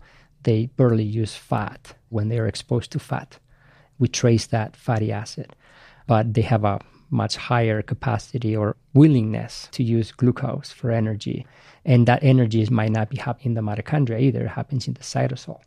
That's one of the things that there's what's called the metabolic reprogramming that happens in these patients, happens in uh, type 2 diabetics, happens in cancer patients as well, and in other diseases. There's like a local metabolic reprogramming, but there's also a whole body metabolic reprogramming where you just cannot synthesize fatty acids. I mean, you cannot utilize fatty acids for energy purposes very efficiently because you don't have the mitochondria, and you need to rely more on glucose. And at rest, glucose is uh, mainly oxidizing the mitochondria, as you said earlier. To pyruvate, pyruvate enters the mitochondria. But when your mitochondria at rest are not functioning very well, you need to rely on the cytosolic production of ATP through pyruvate and then lactate. So this is what we believe these patients rely on the most, the cytosolic uh, glucose utilization, which is what we see in higher exercise intensities in athletes. And that's where we see higher lactate levels as a biomarker for mitochondrial function. Do you see other differences between the very, very fit and someone, again, who's going to go on to get diabetes, just to make the experiment such that you're not looking at someone with diabetes in terms of glycogen storage capacity? Yes, we see that too. We see that so I developed with a colleague here, John Hill from the School of Medicine, we developed a methodology to indirect, indirectly look for glycogen content in a non-invasive way using ultrasound, high frequency ultrasound, and we validated it with the muscle biopsy as well. And another researcher, uh, David Nieman, also validated the system. Uh, and we saw very good correlations with the scale that we use. So just doing a high frequency ultrasound of the quadricep you can get to within what degree of accuracy of a muscle biopsy? With the muscle biopsy, we saw in the 90s the R, the correlation pre and post exercise, using the scale that we use. There are a couple of authors that have done a replication of the study, but they have used a completely different scale. We know that the skeletal muscle glycogen is stored in different parts of the body, I mean, in different pockets of the muscle and in different muscles. So, what we do is we look at the entire image of the rectus femoris, for example. But in the validation, we did not validate the score of the rectus femoris with the high frequency ultrasound with the one square centimeter biopsy sample. We validated the image, the one square centimeter image sample from the muscle biopsy with the muscle biopsy. And that's where you have the same size in image. And therefore, you have the correlation, whether a couple authors, they have correlated the entire muscle with different pockets of glycogen everywhere with only the specific I size. It, but you did apples to apples. Yes. And you have an R squared of 0.9. The R is, yeah, it's in the 90s, uh, 93, 94, pre and post. Wow. Without the need of doing this. So, and if you had to guess, two individuals could differ how much between a person who's fit and someone who's insulin yeah, resistant? so this is exactly to your question. So we see it very well. Others have done it before with muscle biopsies, where they have shown that fitter individuals they can store more glycogen than other individuals, and that's what we see. So on a scale from zero to hundred that we have, you see the world class athletes they can go to 85, 90, 100. Whereas someone like myself, I'm considered now like a weekend warrior, right? I just, you know, try to exercise. Oh, hang on, hang on. Hang on. No. What's, what's, your FTP right now? I'll be the determinant of whether you're a weekend warrior. You know, to be honest, I, if you had to guess, what is your FTP? I don't even know. Above 300 or below 300? No, no. I, uh, I don't know. 275. yeah, I would say something like that. Okay, it's still you're not a weekend warrior. No, 275 but, well, is still respectable. I, I exercise four or five times a week, but to be honest, and I don't use a power meter. I, I don't use a heart rate monitor. I just go f- to enjoy the ride. How long does it take you to climb Mount Evans? Uh, poof, I've only done it once, and it took me a long time since years ago when I've been playing with numbers all my life and being my own guinea pig, I got to know myself quite well. So I should not say that. But um, reading numbers all day, and the last thing that I want to do is like just read my own numbers, you know, when I you go know, there. I haven't got there yet. I've thought about it a lot, but I still obsessively look at all my numbers. And I still use a power meter when I'm doing all of the zone two training. Like I could at this point probably just put it away and ride based on feel but I don't know why I still love the numbers, even though it depresses me a little bit because the numbers are so bad. But it's interesting that you've been able to sort of separate yourself from that and say, look, I eat, sleep, and breathe the numbers in the lab and with my athletes. But when I'm riding it by myself, you know what? Yeah. To just enjoy myself. Yeah, I mean the laboratory reading all these numbers all day and working with athletes and patients, I just I just go and and I know that I'm stimulating my mitochondria. And here and there, that's right too. I bring my portable analyzer with you here and there, and I just double check and like, okay, the, the zone two. You know? So I sort of interrupted you, but you were about to guess what your glycogen storage capacity would be relative to the so the world class would be say 85 to 100. Yeah. So I might be maybe 60 to 70, whereas uh, people with like maybe type 2 diabetes might be 30 to 40 or 50. They might have a normal glycogen storage capacity or on the low side, but the well trained athlete, they really increase it as well. It's an irony because the fitter you are and the more glycogen you store, the less you are dependent on it. Yes. Isn't that interesting? Yeah, exactly. But at the same time, it's that energy that you need to move quickly for energy purposes. This is the very interesting thing on the other side, looking at the fat oxidation, the fat droplet. If you heard about that, the intramuscular triglycerides, they're highly related to cardiovascular disease and type 2 diabetes and insulin resistance. And this is the athlete's paradox. What's uh, the name of the researcher? I, sorry, I, I blanked right now. But what he did is like the same approach of looking at, they had been seeing that people with type 2 diabetes, they have this fat droplet it's like a, a, a, little deposit of fat right outside the mitochondria. And it was a characteristic. So what he did is like, okay, I'm going to look at, and then that was in comparison with people without type 2 diabetes. They didn't have this fat droplet. So what he did is like, okay, I'm going to see if elite athletes or well-trained athletes, what histologically characteristic they have. And he found a big fat droplet as well, adjacent to the mitochondria. So that's the paradox. It's like, wow, why in the world they have that fat stored by the mitochondria? So what it was found that in the people with type 2 diabetes, that fat is not active. And in fact, it can produce ceramides and other pro-inflammatory mediators that are not only involved with uh, the insulin resistance, but maybe with cardiovascular disease or atherosclerosis. They cannot be oxidized in the in the mitochondria, so they build up outside. Whereas in the well trained athletes, it's a reservoir there. The fat that we burn in the mitochondria, it comes mainly from the subcutaneous fat and it has to travel. It's a long trip all the way to the muscle. So why not, from an evolutionary perspective, why not having a reservoir right there by the mitochondria? And effectively, about 25 to 35 percent of all the fat oxidation that elite athletes do during exercise, it comes from fat droplet. It's very active. So, do you suspect that in the study you're about to embark on, the biopsies will also show this that in your fittest and your least fit, you'll see the droplets? Yes, we're going to look at that as Why well. Why do you think that the average people don't have droplets? Does that mean you and I probably don't have too many fat droplets in our muscle? Probably not. I would understand it if everybody had it, sort of like structurally, but then there's a functional difference where there's a gradation from the person with diabetes to the world class athlete. The gradation is in the utilization and activity of it. But why do you think people in the middle of the road like us have actually lost the capacity for that reservoir? Well, I think because we're not elite athletes. But why do the people with diabetes still retain it, but in a static, non utilizable fashion? That's what we're trying to find out why. And in my opinion, is that hypothesis one they want to test is that their mitochondrial function is not good. So therefore, fatty acids cannot be transported into the mitochondria and they start building up outside the mitochondria. We can. I see. But we haven't completely built our capacity to use it at high amounts so we don't have the reservoir. It's like the glycogen thing. We don't store 80 or 90 or 100 because we don't need it. And at the end of the day, the body is very wise and it's based on a lot of evolutionary mechanisms. And this is one of them glycogen storage capacity as well as the fat right outside the mitochondria. I've always thought of that paradox through the lens of fat flux, which is when you take a snapshot in time, which is what you're doing when you do a blood test or a biopsy, you're looking at something in a moment.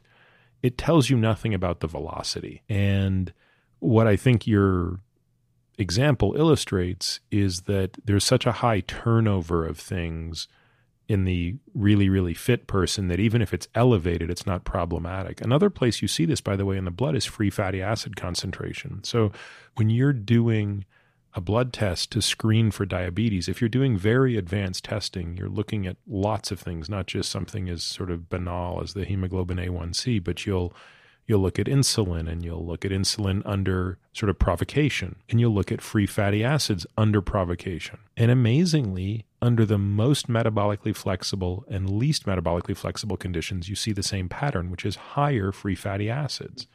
But again, it comes down to flux. Exactly. I suspect that in the person with diabetes, it's just an accumulation of free fatty acid in the plasma. Whereas in the very metabolically flexible person, if you were putting a tracer on that FFA, you'd see rapid turnover. Exactly, exactly, and uh, exactly. And th- this blood analysis, they don't use the tracers. So you just see, whoa, there's a lot of free fatty acids going around there. And like, what are they doing? Where are they being metabolized for energy purposes in the metabolically flexible? And you see it very well, kind of they're accumulating. The other ones, is, this is kind of what we probably see at the cellular level. So I want to kind of finish energy zones. Obviously, at zone three, you're getting into, you're exceeding the capacity to maintain a stable level of lactate, which tells you you're now exceeding the mitochondria's capacity to be the sole provider of ATP. You are now becoming obligately dependent on glycolysis in the cytosol. By definition, the percentage of fat oxidation is now going down as the percentage contribution from glycolysis is going up. Is this where the lactate threshold now occurs? Because I'm sure that people listening to this who are going to say, wait a minute, wait a minute. I always thought lactate threshold was around four millimolar. So, how does that concept fit in? So, I would put the zone three as a transition zone where your glycolytic system starts kicking in at a very high rate because the ATP demand and your uh, fat oxidation says, okay, I think I'm starting to be done here. Now you take over. And that's where you start seeing a decrease in fat. Yet you use fat. So it's not a completely glycolytic state, it's a transition phase. That is when we move into the zone four.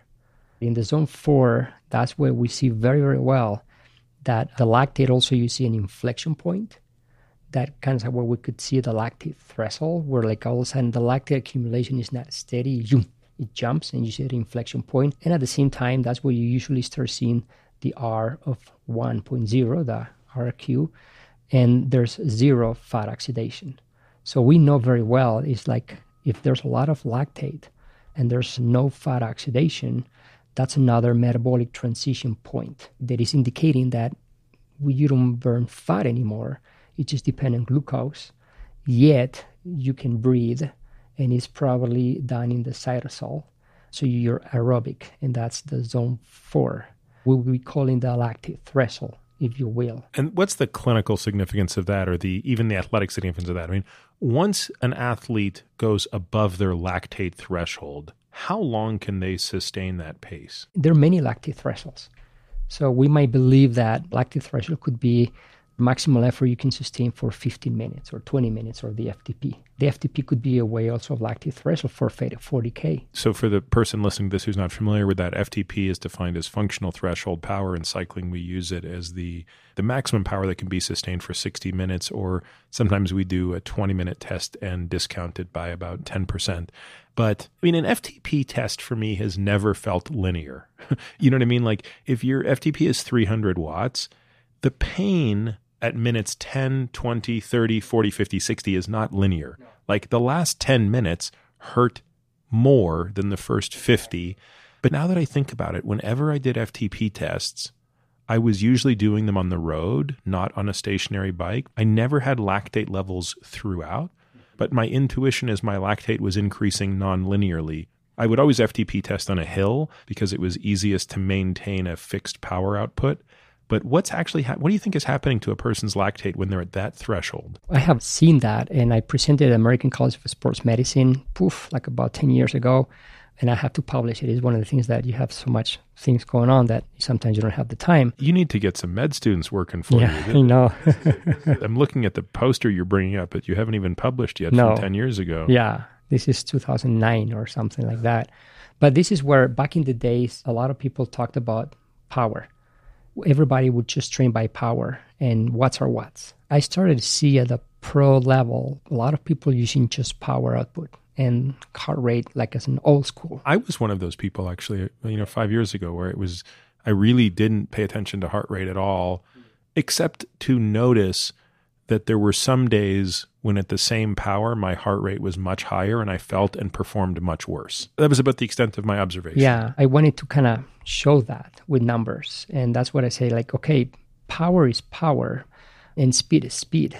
The ability of humans to perform relies on the ability to convert chemical energy into mechanical energy. The mechanical energy, that's your power output. The chemical energy is like all the metabolic adaptations that get you there. So this is what I saw, and we can put it as. This is a poster you presented about 10 years ago. And by the way, this is, I hope there's a med student out there at the University of Colorado who's listening to this, who's uh, figured out what their next summer's task is going to be, which is help turning this into a manuscript. But tell us a little bit about this experiment and what it showed, because it's, as I look at the figure, I see it is answering, it is answering the exact question I just asked, actually. So, yes, one of the things is that a lot of people start to talk about watts are watts, right? They ditched the heart rate monitor because watts are watts, therefore, metabolically speaking, is the same thing. But as I said earlier, the ability of humans to exercise depends on the ability to convert chemical energy or biochemical energy into mechanical energy. The mechanical energy is the end product, watts, but how do you get there? So I wanted to see and, and put it to the test. So I had both a group of elite cyclists, professionals, and a group of recreational cyclists, but well trained as well. And I did a maximal test where I could get the peak power output at the end of the maximal test. One group, the elite cyclists, the next test, I put them at 80% at the um, peak power output from the first test, and the second group at 75%. And then I just let them stay there for 20 minutes. So if the elite cyclist hit a peak power of 400 watts on the previous test, 80% of that. So now you put him at 320 watts and say you're going to spend 20 minutes here. And it's a similar calculation for the recreational athlete, though at a lower level. Exactly. Lower, okay. So the whole thing was like, if watts are watts, it was like the whole bottle back in the days. Is like, okay, then metabolically speaking, we're not going to see changes. In other words, five minutes into this test, whatever's happening in you physiologically, since you're not changing the output or the demand for ATP, there should be no change in anything else. Exactly. So what happened? So what we saw is that after five minutes, both groups they had about four millimoles of lactate. Okay, in the elite athletes, five minutes later, which is minute ten, they had about seven millimoles of lactate, and five minutes later, which is minute fifteen, they had nine millimoles of lactate. So right there, we see that watts are not watts at the metabolic level. It was very stressful for them, and they could not keep it. And this is kind of to what you alluded that you notice that towards the end of some of this FTP, it feels worse. And this is exactly what I was observing with many professional athletes and elite athletes as well. Uh, I mean, cyclists that they would get overtrained more. And they said, hey, I, I had to do, let's say, my coach told me I had to do five hours or four hours at 200 watts. And I do the job. You can see on TrainingPeaks. So, yeah, you do 200 watts, but what's the price? I used to be obsessed with Training Peaks And what was the other program called? There's another program we used to use, but where does the TSS show up? The training st- stress score is that also Training Peaks? Yes. And I remember I used to mostly just keep track of kilojoules. In the end of the day, it was how many kilojoules today, what's my TSS and my training score balance and things like that. But I think what this, and by the way, I'm looking at the graph, the recreational athletes basically had the exact same pattern just at lower levels, yeah. meaning they fatigued quicker at a lower level, but the pattern is identical. So heart rate, lactate, and and percentage of VO2 max, and percentage as well VO2 as VO2 max in liters per minute. They all show statistical significance. So we see that watts are not watts. That's when I started to throw because I've been always like a big believer of heart rate. And when I was 15, I saved all the money that I had and I bought the sports tester that back in the days was like $200. No, it was sorry, it was like back in the days was about five hundred dollars. So I'm talking about 84, 83, no, 86, sorry. I was my own sports tester. The year Greg LeMond won his first uh, tour. Exactly, yeah. and that's what I, since then, I've been looking at heart rate a lot because we forget that heart rate is a physiological parameter. Watts is a mechanical parameter, but heart rate is a physiological parameter. And responds to the physiological metabolic stress. So if you look in the graph that the audience can see later, when we look at the graph of the lactate and the heart rate, they go side by side. When heart rate goes up, lactate goes up. Well, I've noticed this, and I'll show you more of my data over dinner tonight. But for the past year, I've been recording four times a week my lactate levels on both devices, plus heart rate, plus power at the end of. I always like I'll do a minimum 20 minute steady power in a zone two. So anywhere from basically 20 to 45 minutes where the power is clamped. I'm on a bike on an erg, so there's no deviation of power. And there's a very interesting correlation between. So even if you do the same power for four consecutive workouts, you can have different heart rates and you can have different lactates. Now, we're going to come back to this because I want to talk about it later. There's another confounder here, which is metformin, which will backburner even with or without metformin, there's a coupling between heart rate. So, for example, if you don't sleep well and your heart rate's higher, you're not recovered, your heart rate's higher, you're under more stress for some other reason, and heart rate is higher, lactate tends to follow it, even at the exact same power output. Yes, yes. And that's what we've shown. And that's where, like, then Joe Friel started to talk about the coupling, where you should maintain the power output and the heart rate as well. So among a bunch of us, we kept pushing for heart rate because it was getting to a point that it was going to be erased. And now everybody trains with both power output and the heart rate. In fact, now the whole HRV, the heart rate variability, it's a big, big deal. And a lot of people look at and listen to their hearts. And I always tell the athletes the heart rate is going to tell you a lot. This is one of the things also why I decided to try to develop a way to look at glycogen because I would see that in, in maximal physiological states, many athletes who were fatigued or restricting carbohydrates, they had a very low maximal lactate levels, very low maximum heart rate. Let's say that athlete that I have tested multiple times, let's say a lactate of 12 and a heart rate of 190, when that athlete is fatigued or tired or restricting severely carbohydrates, that lactate could be maybe four and the heart rate could be maybe 162. And how much adaptation do they have? Because I know you and I have spoken about this before, and I don't know if we're going to get into it on this podcast because there's so many things I want to talk about. But your view has always been that the fat oxidation data that we sometimes see in heavily, heavily carbohydrate restricted or ketogenic athletes may actually be an artifact. We might not actually be seeing fat oxidation of 1.7 to 2 grams per minute. You're saying in, in a GC contender, in the best cyclists on the planet, what is their maximum fat oxidation in grams per minute? Well, what we're seeing here normally in the uh, 0.7, 0.8 grams per minute under normal. And we have done these experiments, although we're not, we haven't published them, but we have done a normal athlete like category two or three. They do under normal diet not super high in carbohydrates, not super low, normal diet. And their fat oxidation, the fat max, it's uh, let's say 0.4. Then they do one week of carbohydrate restriction or two weeks of carbohydrate restriction, and their fat max, yeah, it's 0.8. But at the same time, we see that the power output decreases at least 0.5 watts per kilogram, so about 30 to 40 watts. And also, we see that the maximum heart rate decreases and the maximum lactate decreases.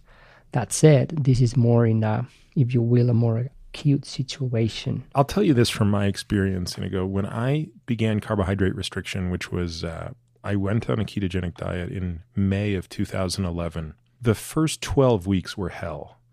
I couldn't even imagine approaching my anaerobic fitness. So forget lactate threshold or anything Yeah. like that. I couldn't even get to the same aerobic level. I remember, I still remember very clearly, November 2012, 18 months later, it came back and then some. What that suggested to me, and if I could go back in time and do anything different, I would have had muscle biopsies done all along the way. But it struck me at how long it took for that adaptation to take place. Now, I only stayed in that state for three years. So I'm long out of that state now. There's the only time I'm really in ketosis is around fasting. But it's always sort of piqued my curiosity what a very, very, very long term state, ketogenic state can do for everything outside of peak sprinting capacity because I just I don't think there's any dispute that peak sprinting capacity has to be glycolytic and anything that impairs glycolytic function makes no sense. So there's such a debate about all of this stuff. I don't think it makes sense for someone trying to win the Tour de France to be on a ketogenic diet. It's just too glycolytic. Even though 96% of that race can be done below peak power output, the race is won and lost under peak conditions. So it makes no sense. But if you're training to win the Western States 100, you technically don't need to sprint ever. If you have a high enough threshold, so I still have that sort of point of view, but again, I'm very curious as to what those adaptations are and how long they take, because I don't think they're going to take place in a month. You bring up a great, great point. I'm extremely curious about that as well, because I have never seen an athlete at the elite level adapting. And I'm going to tell you why in a second. But at the same time, I believe that it cannot be possible that thousands of people around the world who are getting into the ketogenic diet, it might be working for them and they're making it up. So I believe there's something there. At first, when these things come up, and I say, come on, man, give me a break. But then I say, there's so many people out there there's got to be something. Well, there's one other data point I'll add for you. When I was on a ketogenic diet and cycling voraciously, my capacity to consume carbohydrates was much higher than what people think of as a ketogenic diet for someone at rest. As a general rule, for somebody who's normal, about 50 grams of carbohydrates is the limit. Above that, you begin to suppress the production of beta hydroxybutyrate. But I used to do lots of experiments and at my most extreme, you know, days when you'd have a three day period where you would do a hundred miles each day for three consecutive days at very high output. So for me at the time, that might have been average power of 185 watts, normalized power of 240 watts for seven hours on three consecutive days. When you're at that much demand, I was able to consume 600 grams of carbohydrates and stay in ketosis. now, wow. I think that's because I'd spent so long adapting. I yeah. don't think you can show up and go into ketosis and then a week later eat 600 grams. I mean, I was pushing as hard as I could to see how much of this can I consume. But so there's the other thing to keep in mind, which is at some point the body became flexible enough that I could break all the rules. I could have 200 grams of protein, 600 grams of carbohydrate, and still maintain beta hydroxybutyrate levels above 2 to 3 millimolar. Because I think the machinery with which the BHB was made was, I'd had two years of, in fact, this would have been probably three years in. This is the summer of 13, maybe. So now I'd, I'd really been at it for quite a while. And again, biggest regret is not having that. There are lots of athletes out there that I think would be interesting to study. So that's something worth considering. Sorry to interrupt. The thing what I haven't seen that adaptations in elite athletes is that they cannot afford it. You mentioned that it takes months to get there. You don't have months because you get dropped in the races. Your performance is very poor. Your contract is going to be trashed. They're not going to renew you, and you're going to feel like crap. Every single athlete who has tried to go, whether you call it like a ketogenic diet or carbohydrate restriction, while training and competing for an event, they fail. That's what I've seen in 25 years. And the reason probably is this because they didn't have one year to say, hey, you're not going to race in one year, you're going to train very little. Your mission is to get adapted. That, that's the, not the way sports works. But what I see is if you restrict carbohydrates, we do blood analysis a lot, we do this metabolic testing in the laboratory. While these athletes are competing, we see right away there's a catabolic response. The body says, Holy crap, what's going on here? I need to survive somehow. So you enter in a in an evolutionary survival mode. So obviously, yeah, your ketones production might increase, your fat oxidation might increase as well, but your protein breakdown increases substantially as well. And we see this in the blood analysis. That's why you see muscle breakdown all the time. Although, again, it's transient, which again speaks to because if it wasn't transient, I mean, evolution would absolutely demand we preserve protein mm-hmm. under long periods of nutrient deprivation, which, of course, is what the carbohydrate restriction is mimicking. But it's this time course that I think is very unusual. And you're right. There's no professional athlete that could take that chance. And again, I we were talking about this earlier. It's like there are some people whose entire lives can be built around chat rooms and discussion boards where they can debate these things endlessly. Neither you nor I have the time for that. So I've largely stopped paying attention to this debate, truthfully. But it's always struck with me how long it took yeah. to adapt and the price I paid during that adaptation period. If you were a professional athlete, you would be out of the job. Yeah. Oh, absolutely. And this is why I think that I have never seen that because sooner or later the athlete they hit the wall, they just cannot finish races, or they just like, uh, hey, what's going on here? And then that's when they have to go back. And we see this quite often. Athletes don't always listen to us. They always go to the blogs and see things, you know, internet, or they find where the neighbor is telling them. And a lot of people try many diets. And the tendency now, and it was before also, was to restrict carbohydrates. And again, I really think that you can adapt because the human physiology is a wonderful machine. But do you have the time to adapt while you're a competitive athlete? That's what I have a lot of thoughts that I don't think so. Yeah, and again, I think the discussion is is interesting and academic, but of course, in the end, I still think carbohydrate restriction is a great tool for anyone who's not trying to win the Tour de France. I think that's where people sometimes get hung up, right? It's if you want to win an Olympic gold medal, there are very few sports in which you could probably do that on a ketogenic diet. And if you want to be the best cyclist or runner or swimmer on the planet, very hard to do that on a ketogenic diet. Good news is, by the way, if you're at that level, your mitochondria are so remarkable that your carbohydrate tolerance is unbelievable. Where it comes back to, and I think where the biggest opportunity is, is the person who is not metabolically very healthy, who thinks they need to drink a liter of Gatorade an hour and no, actually, that person can absolutely be on a carbohydrate restricted diet and they can exercise. And yes, maybe their performance initially is less than what it would be if they still mainlined all the carbohydrates in the world.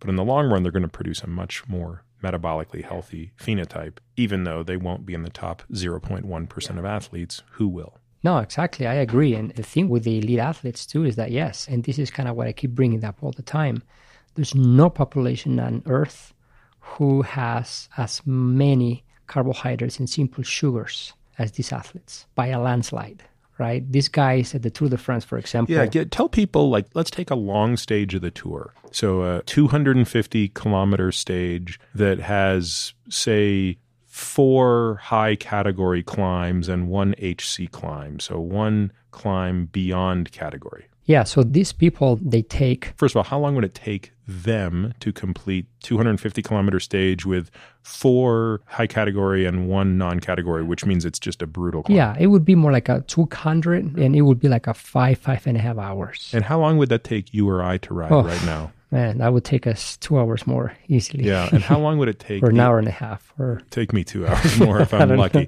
How long would that take a person who doesn't ride their bike oh, much. Uh, two days. Yeah. I mean, 14 hours, something like that, because they will have to do multiple stops. And at the HC, they might not even make the climb.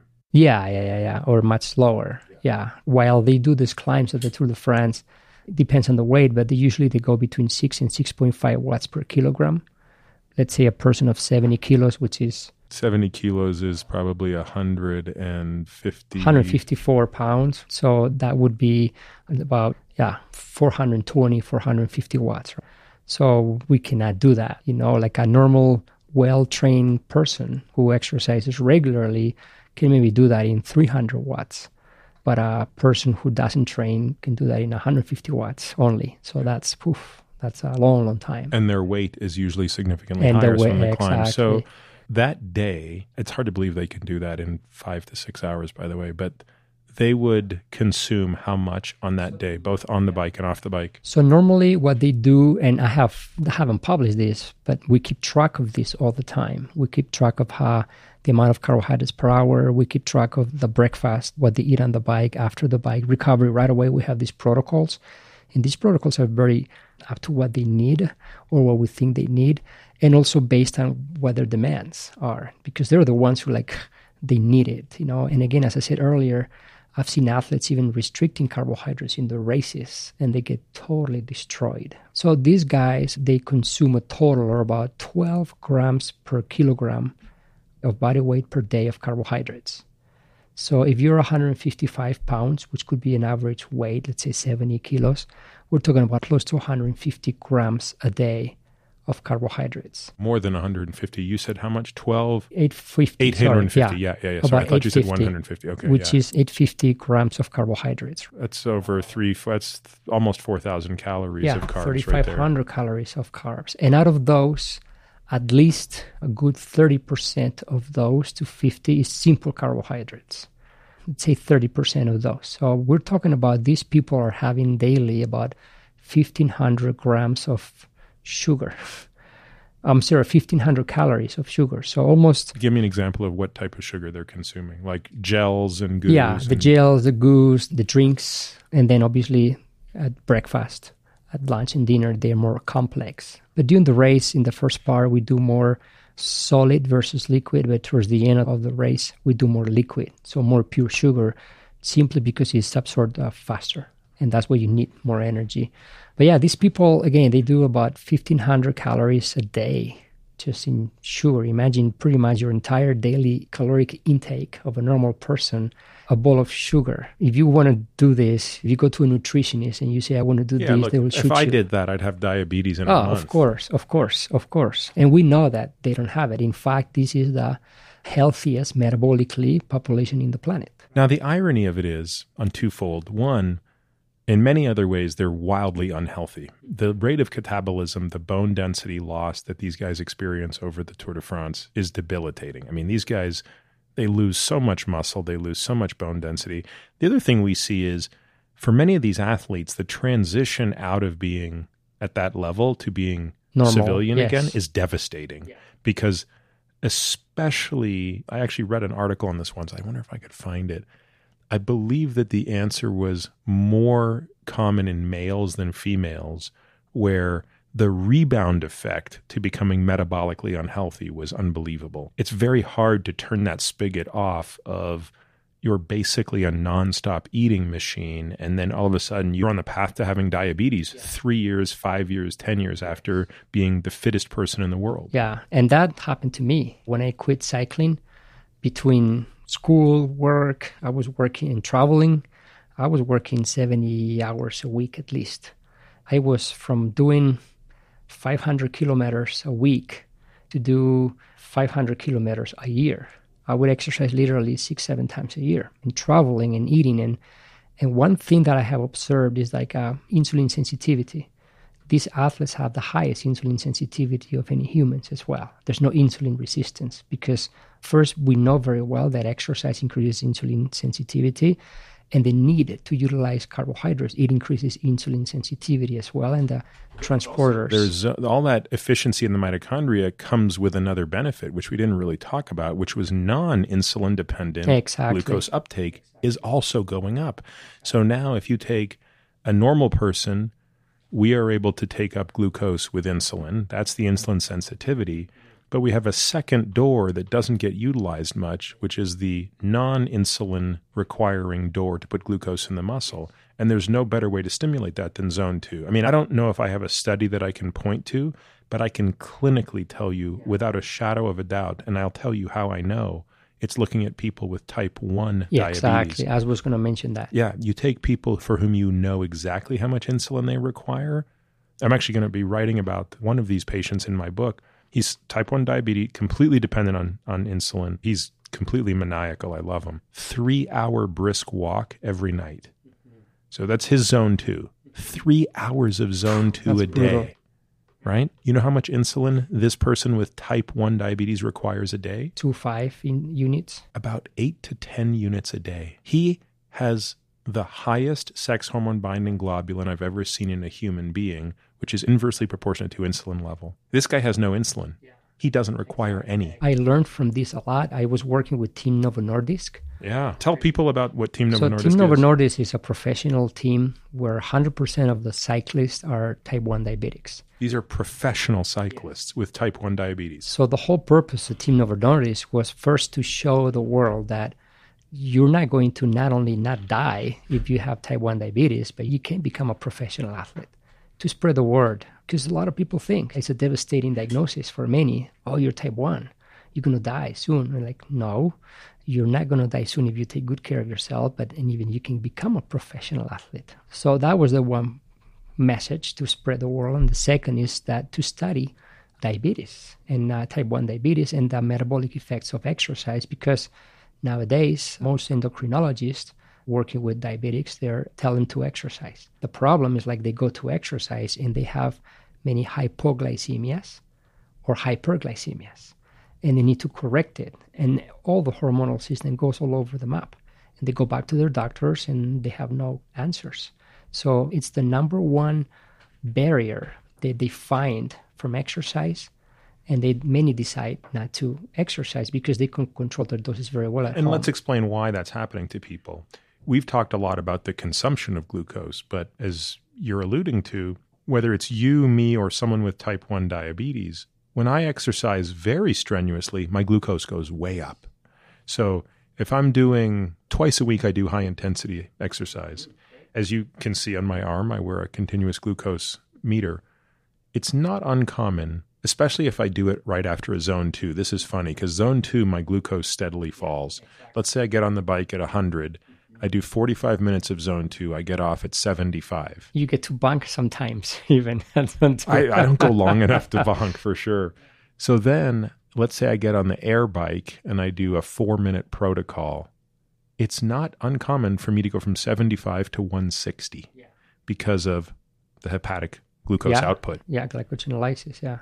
And that person with type 1 diabetes, that number could easily be 250 because yeah, they don't have exactly, the insulin to correct it. Exactly. So then they need to correct it and they freak out. So they use a lot of insulin. They overshoot uh, it. Exactly. They overshoot it. And this is exactly to what you pointed out about the non insulin dependent system, which is the muscle. And this is what it was an educational process. So then with JDRF, the Juvenile Diabetes Found- Research Foundation, that we put together uh, they put together like a group of experts, if you will, to train clinicians about this. So, what did you learn? I mean, how do people compete in professional cycling without being on that glycemic roller coaster? So, we learned a lot to work on insulin usage as opposed to insulin correction.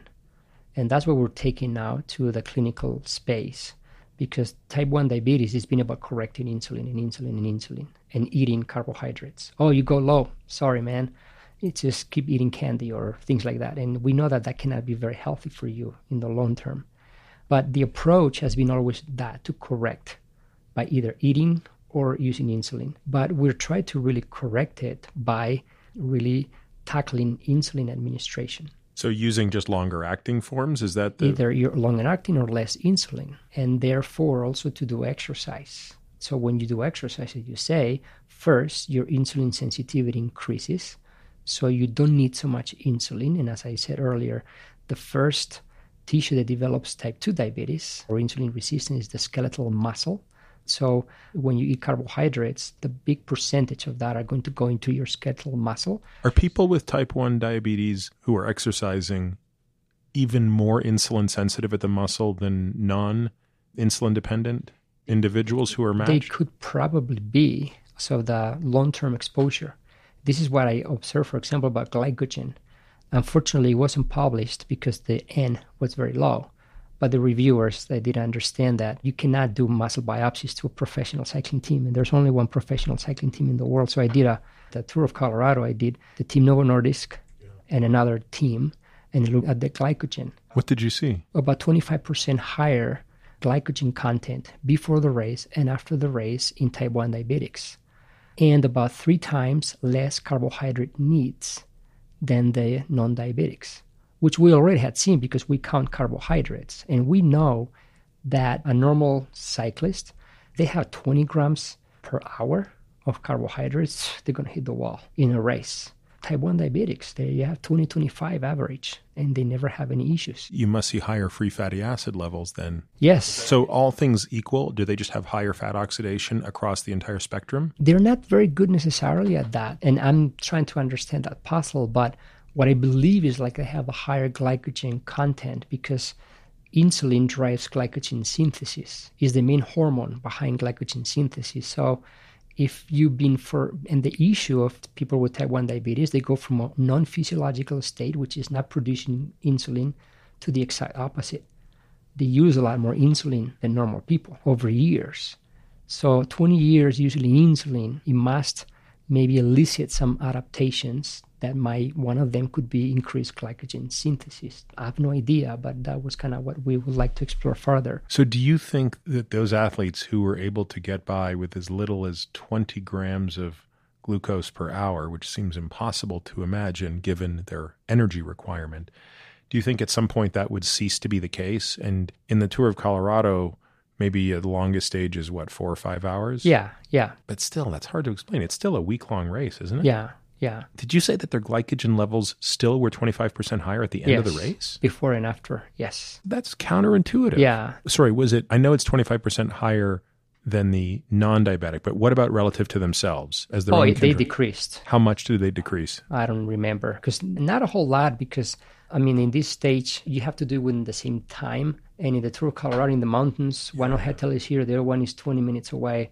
So I had to do it in one stage where all of them were on the same floor two teams. That was a short stage. It was like two and a half hour stage. So they eat normally and they decrease like 15 per 20% or something like that. So they didn't deplete completely so by no You means. could make the case that that team had some of the highest levels of non insulin dependent glucose uptake you've probably ever measured. Probably, probably. Yeah. So that's what, to your question of that, the non insulin uptake of glucose by skeletal muscle, that's what it's a great approach we don't have a way to measure this in those of us who don't have type 1 diabetes. Yeah. We're sort of taking a leap of faith that the more we work on our mitochondrial efficiency, the more we will drive that non insulin dependent pathway. But really, it's only the person in type 1 diabetes where that can be quantified. And it's a skeletal muscle contraction.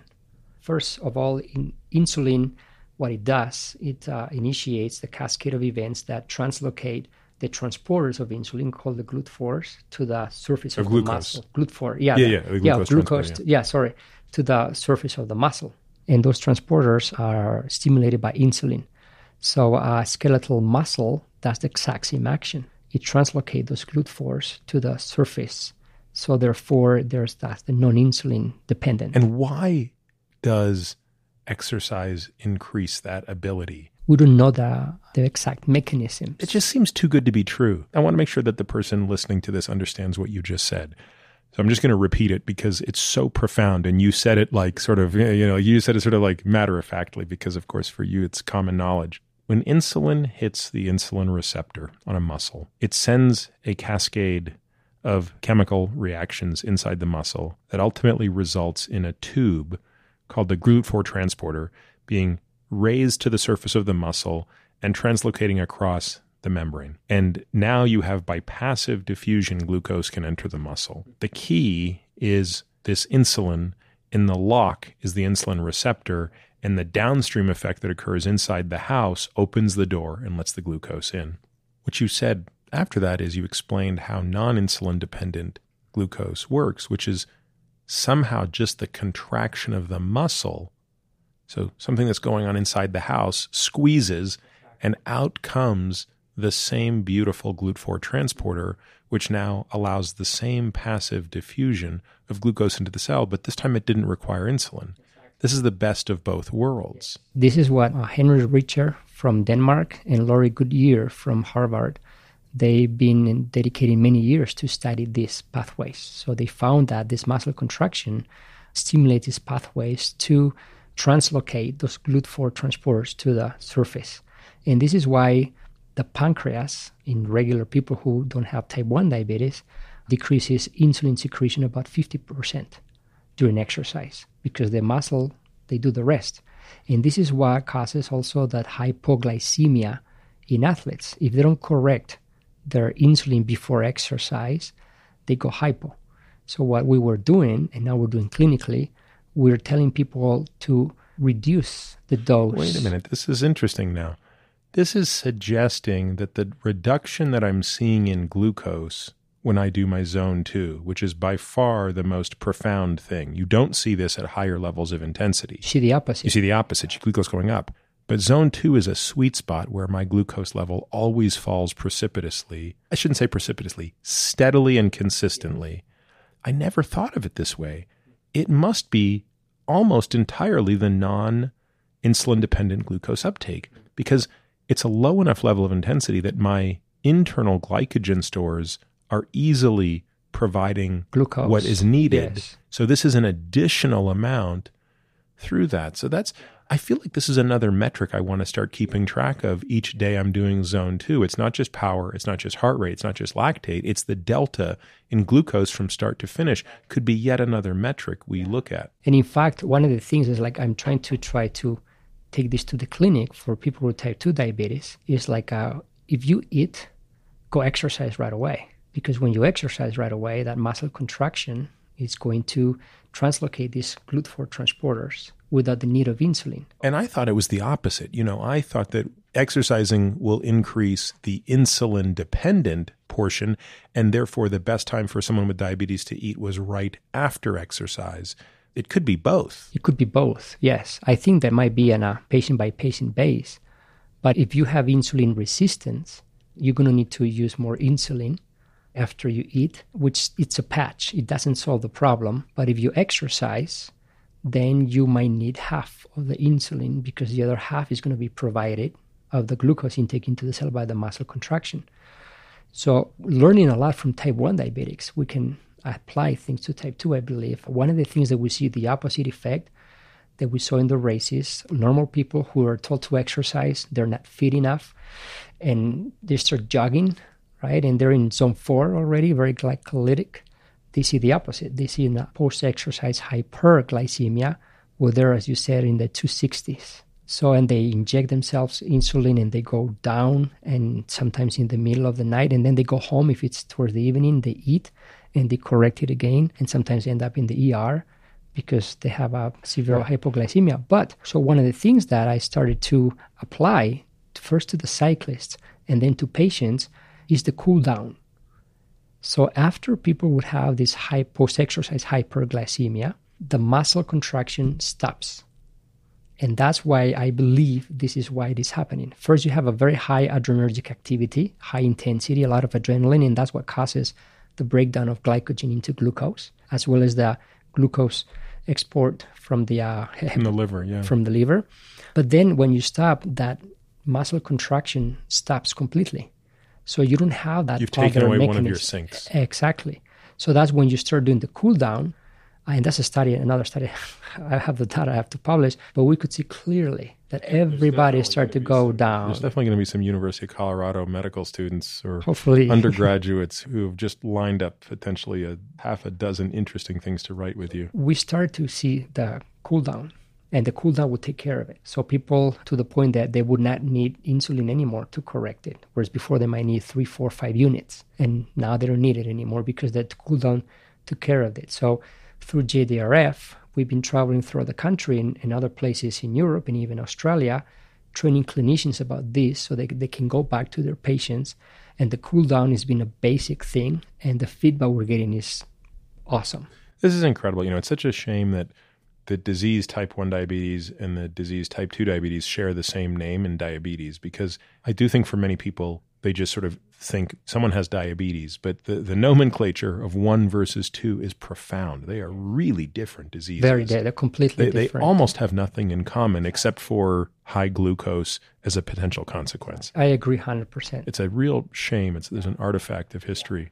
And this is what I'm trying to also bring the concept of double diabetes. That very few people talk about it because it's mixed. Type 2 diabetics, especially now in the US, Novo Nordisk told me that I think about two thirds of the entire insulin that is sold in America is for type 2s, not for type 1s. And this is the animal that is different. The type 2 diabetic people is a way different animal than it was 50 years ago. I've always been sort of critical of these companies like Novo Nordisk because I feel like there's just too great a conflict of interest for them, right? I mean, first of all, insulin should be basically free. There's absolutely no, from an IP perspective, there's absolutely no reason insulin should cost anything above some nominal amount. So it's this cash cow for drug companies like Novo Nordisk. Don't worry, I'm not going to put you on the spot and have you speak critically at all. I'm going to do all the critical speaking. Yeah, no, because we get funded. This group is funded yeah, by Novo Nordisk, the JDRF. Indirectly, what I'm going to do is come around and sort of pay them this compliment and say, I like realizing that there's something good that's done by an entity that I generally view not favorably. Because, again, one, the price gouging on insulin to me is the most unethical uh, yeah. part of pharma. But then on top of that, there's this issue of two thirds of your sales come from a patient who shouldn't be using your drug. The drug really is for people with type 1 diabetes. If you have type 2 diabetes, almost without exception, changing the way you eat and exercise will at least get rid of the insulin requirement. You may still require other medications, but you shouldn't require insulin. And that's been repeatedly demonstrated. So, all that said, rant over, it's nice to see that this type of research is being done because these patients offer us a beautiful physiologic milieu in which you otherwise couldn't see this. So, this kind of brings me to, while we're on the topic of diabetes, something else that I want to talk with you about, which is my recent, and by recent I mean over the last six months, frankly, maybe nine months, eh, sort of back and forth exploration of my use of metformin. When we very first time met a year ago, we talked about how I use metformin. I've been using it for years with the basic belief that even though I don't have diabetes or insulin resistance, it offers some measure of protection from cardiometabolic disease, inclusive of cancer. And that's all based on data that unfortunately is confined to people with insulin resistance, hyperinsulinemia, or type 2 diabetes. So there was always a leap of faith I was taking that if you took a metabolically healthy individual, they would still have some benefit. And when patients would ask me about it, I would say, my belief is that I'm probably receiving less benefit than someone who's more metabolically unhealthy, but I think I'm receiving benefit and I don't see a downside. And then all of that changed a year ago when we met and I started keeping track of my zone two numbers. And what I immediately realized was a gross mismatch between where I knew physiologically I was clearly in a zone two, just based on perceived effort and my understanding of my fitness level, but I couldn't get over how high my lactate levels were. And then I remember you and I would speak, and you would say, Well, what is your lactate level fasting? And I'd say, You know, sometimes it's like 1.6. Even before I start, I mean, this was back when I was in the business of using as many strips as possible. They're so expensive, those stupid things. So I would check two times fasting, and then every 10 minutes, check double, wow. double, double, double, double. Man. And there was no denying it. I mean, my lactate levels were through the roof. And I said to you, do you think it could be the metformin? And then around this time, a couple of papers came out that suggested that metformin could be blunting the benefits of exercise. So, I mean, let's go back to then and then we'll talk about where we are today and our thinking. But at the time that I told you all of this, what was your thinking about my use of metformin and these numbers we were seeing? Did it make sense to you? Yeah, they make sense in a way that we know that I've seen patients with metformin pre-type 2 diabetic or type 2 diabetic right before entering insulin states, where at rest I have even seen 2 millimoles also. Are you able to differentiate how much of that was due to the metformin versus their because there's such a confounder when you look at that population. Had you seen anybody like me no, where they're No. I've seen these high levels of lactate at rest. But again, I could not differentiate that, but all these people coincided they were on metformin. One of the side effects of metformin is lactic acidosis right? It's rare, but it can happen. So we know there's something wrong with the lactate. What we don't know are the mechanisms. It would be great to study the mechanisms, whether are for to improve the cardiometabolic health, or maybe we might find that might not be what we thought. We know there are some studies that show that metformin decreases mitochondrial function and could be that magical drug against cancer because one of the things that we see in cancer, many forms of cancer have a mitochondrial dysfunction, yet not enough for that cancer cell to be apoptotic. Oh, I see. So you're saying that maybe in that patient, metformin pushes them over the edge towards apoptosis. Towards the cliff. That's what I believe, if in case that is true, that metformin can cause mitochondrial dysfunction. But the fact that the metformin increases lactate it's either because it increases the glucose flux into the cell and saturates PDH, And then PDH the dehydrogenase has a very, what we call low Michaelis constant. So it saturates very rapid. And in my opinion, acts as a fuse in the body from an evolutionary perspective. If the body sees there's a lot of high flux of glucose, the body might mean, hey, what's going on here? We need to stop it because it's not good to become hypoglycemic. And maybe the majority of those glycolytic enzymes in the downstream action of glycolysis, they usually have a high Michaelis constant. But when they get to PDH, it's like a fuse. So when that fuse goes, then pyruvate is converted to lactate. So that could be it's either increases the flux of glucose into the cell, and that's why it could work well for diabetes or others have shown. This is very interesting. So this suggests that let's just talk for a moment about someone with type 2 diabetes who's not taking metformin. Their lactate levels are higher at baseline. You're now really offering two explanations for it. The first is PDH, because their PDH is seeing higher glucose than the non diabetic. So that's the first thing it's doing is as you say, I like that analogy of the fuse. It's just triggering the fuse and shunting more glucose down the pyruvate to lactate pathway. And then, of course, there's everything we spent the first hour talking about, which is in addition to that, their mitochondria just tap out very early. They're not working well. So, those two things that are related but quite distinct would both push up lactate. So now the question is which one of those is more likely being driven by metformin? Is it the inhibition of complex 2 mm-hmm. in the mitochondria and it's simply reducing mitochondrial efficiency? If you picture a curve where the x axis is mitochondrial function, it's just moving you to the left. Exactly. Uh, it could be that and maybe could they, be both. They, it could be both. What we know epidemiologically speaking is that metformin doesn't cure diabetes and the immense majority of patients, they end up using insulin down the road. So we know that metformin is not that magical drug for type 2 diabetics. It just kind of gets them by. It, it buys them time. But eventually, the majority enter insulin if they don't change their lifestyle, their nutrition, exercise. They enter insulin. So why? I mean, so the first thing I did, so I used to take one gram twice a day, a gram in the morning and a gram before bed. I always do my zone two first thing in the morning. So I was basically doing a zone two right after taking a gram and basically 12 hours after having taken another gram. So you could argue I had very high levels. So I think the first change I made was I just stopped taking a gram in the morning and increased my nighttime dose to 1500 milligrams. So I reduced my overall dose by 25%, but shifted it to the nighttime, thinking, well, I should have a lower concentration in my bloodstream in the morning. I saw no meaningful effect. So 1500 at night was still producing basically the same effect as a gram twice a day. Hmm. Now, again, keep in mind when you're doing an N of one, you can't actually make any statistics out of this. It has to be a big signal for me to notice it. So then I lowered it to a nighttime dose of one gram. I still didn't really see much of a difference. And then what I did is I stopped taking it the night before doing zone two. So that meant I now went from taking 14 grams a week, a gram twice a day, to only one gram three nights a week, because there's only three nights a week where I don't follow the workout by a zone two. So you've gone from taking 14 grams a week to three grams per week. You could argue, why are you taking any of it at that point? And that's when I saw the reduction. That's when I saw the lactate levels start to come down. Okay. And in fact, that latter part of the experiment's only been going on for about three weeks.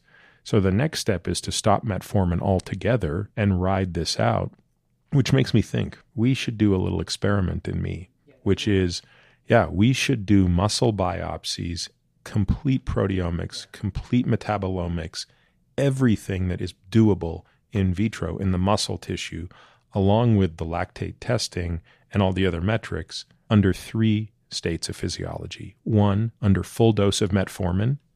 Two, under a complete washout, say 30 days of no metformin. And then the third one I'd think would be very interesting is under complete water fast where I also, by the way, whenever I water fast, I have no metformin. And I'd like to see what seven days of water fasting with no metformin looks like versus, again, these other two states. So I think there's an interesting pilot study here. You should come to our, our study and be part of it, and we can do extra biopsies. Yeah, yeah. I'm totally game to do this. Yeah, it would be very interesting because it's fascinating that the whole role of metformin and also how it can be used in other diseases as well. And, and it's fascinating the the little that we know about the mechanisms of action at the molecular level yet. I think you bring a great point is to try metformin in different states and try to learn what happens at the mix level, metabolomics, proteomics level, especially the latter ones. Because yeah, my, we might see pathways. Maybe it's a mitochondrial dysfunction that causes that, and we can see that quite well or uh, maybe it's at that translocation level of the transporters. And it would be really interesting, assuming the IRB gives a quick approval for this little added protocol that includes me, if we could recruit somebody with type 2 diabetes and have them parallel me with, without the metformin, with, without the fast. Because my new hypothesis around metformin is I just have a stronger conviction, I think, around my old hypothesis, which is the healthier you are, the less helpful it is I'm now wondering if it goes one step further, which is the healthier you are, the less. I mean, it might actually cease to be healthy. In other words, let's take the extreme example. What would you predict would happen if you gave a Tour de France team a gram of metformin twice a day during the tour? No other change. You just give them a gram of metformin throughout the tour. Do you think it would have no impact on performance or a negative impact? I mean, based on looking at that, it can affect mitochondrial function. And we see because there's increased lactate in my opinion, and that's the very first take. And by no means I'm an expert on this. It might be detrimental. That's my first take. If you think you had a hard time getting professional cyclists to volunteer for muscle biopsies, think about how much harder it'll get them to volunteer for the take metformin and go off and do the Vuelta. I know it would be really, really difficult to get IRB for that in the first place, and, and the permission Destroy from the someone's manager. livelihood. Yeah. There's so much more I want to talk about. And I want to talk real quick that the, the double diabetes, and I forgot, and I'm sorry to interrupt you, is that that's something that worries me because there are many people with type 1 who also have type 2 and they're not diagnosed.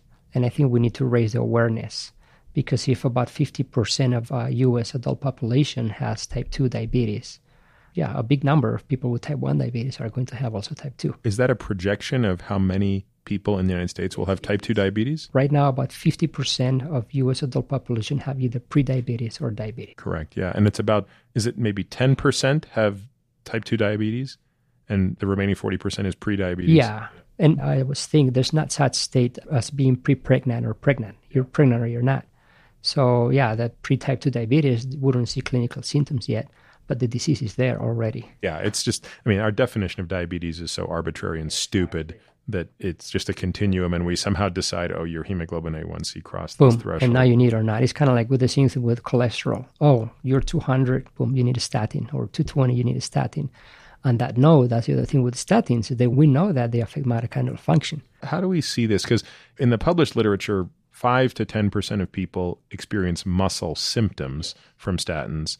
But what is the functional impact? The functional impact, I mean, we don't know much about it. So you're talking outside of myalgias and muscle pain. The good news is, I always say this to patients when you're taking a statin, you're going to get the feedback very quick. One in 10 of you is not going to tolerate this, and it won't be very subtle, and you'll stop the medication, and within a week, you'll feel better. And again, what's interesting is the disparate data based on how it's studied. But at the individual level, it's pretty straightforward. Yeah, it is pretty straightforward. And, and one thing that we know too is that it increases also, and there's research done, it increases the possibilities of becoming diabetic. Yeah, so that's the two things I usually say to a patient. I said, "There's because everyone says, look, if you're going to do a statin, what are the risks?" And I say, the short-term risk is myalgias. And again, I just say directionally, it's one in ten people.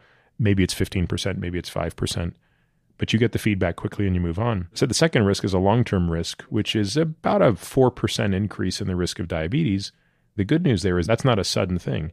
I think the literature is still pretty clear that the benefit still outweighs that risk in terms of mortality. But again, it comes back to the idea of the most potent drugs we have are food and exercise. Absolutely. And it comes back to me as well that it's not about how many years we live, our longevity, and it's how are the last years that we live, right? And if statins are going to come back to haunt you in 20 years because they're going to have extra or increase in diabetes, for example, yeah, it might buy you extra time now. But again, if you have food and exercise as your main medicine, the zone two training for me, it's just become such an important part of my training for myself and for my patients. A question I get asked a lot that I don't know the answer to, so I'm going to ask you is what's the minimum effective dose? Because obviously, I would love it if I could wave a magic wand and have one hour per day to do zone two, and then on top of that, layer in all other exercise.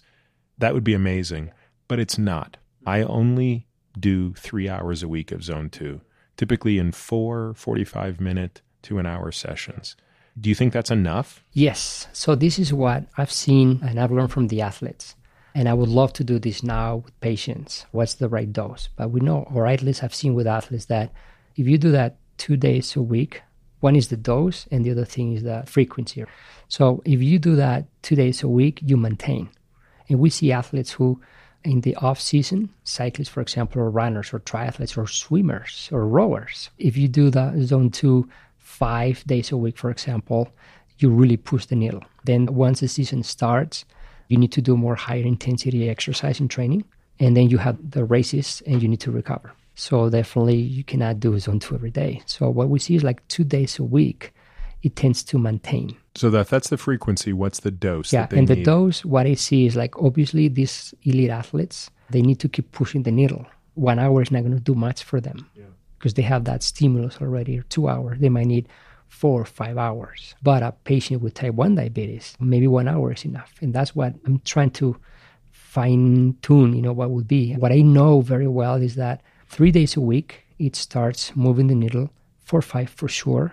And what I've seen or guessing at, as, as because we don't have any real data, this is about one hour to one hour and a half. It does the trick for those who have type 2 diabetes or pre type 2 diabetes, for example. So we have last year a patient who was diagnosed with a that's what we were saying is like late pre-type 2 what the heck is that you know? And then uh, with one year doing an hour into an hour and a half four days a week she re- reversed that completely. Okay that's a pretty big dose. So i mean for me just it's always for me tuesday thursday saturday sunday is zone two it might be that those Saturday, Sunday workouts, I need to push them longer. Maybe I need to do 90 minutes on each of those days and stay at 45 minutes on Tuesday, Thursday. It could be, but at the same time, it might be your right dose because you're not in that unhealthy population side. So your dose might be lower. But my thinking now is that this is such an important part of cellular longevity that this is the difference between being a healthy 90 year old and being,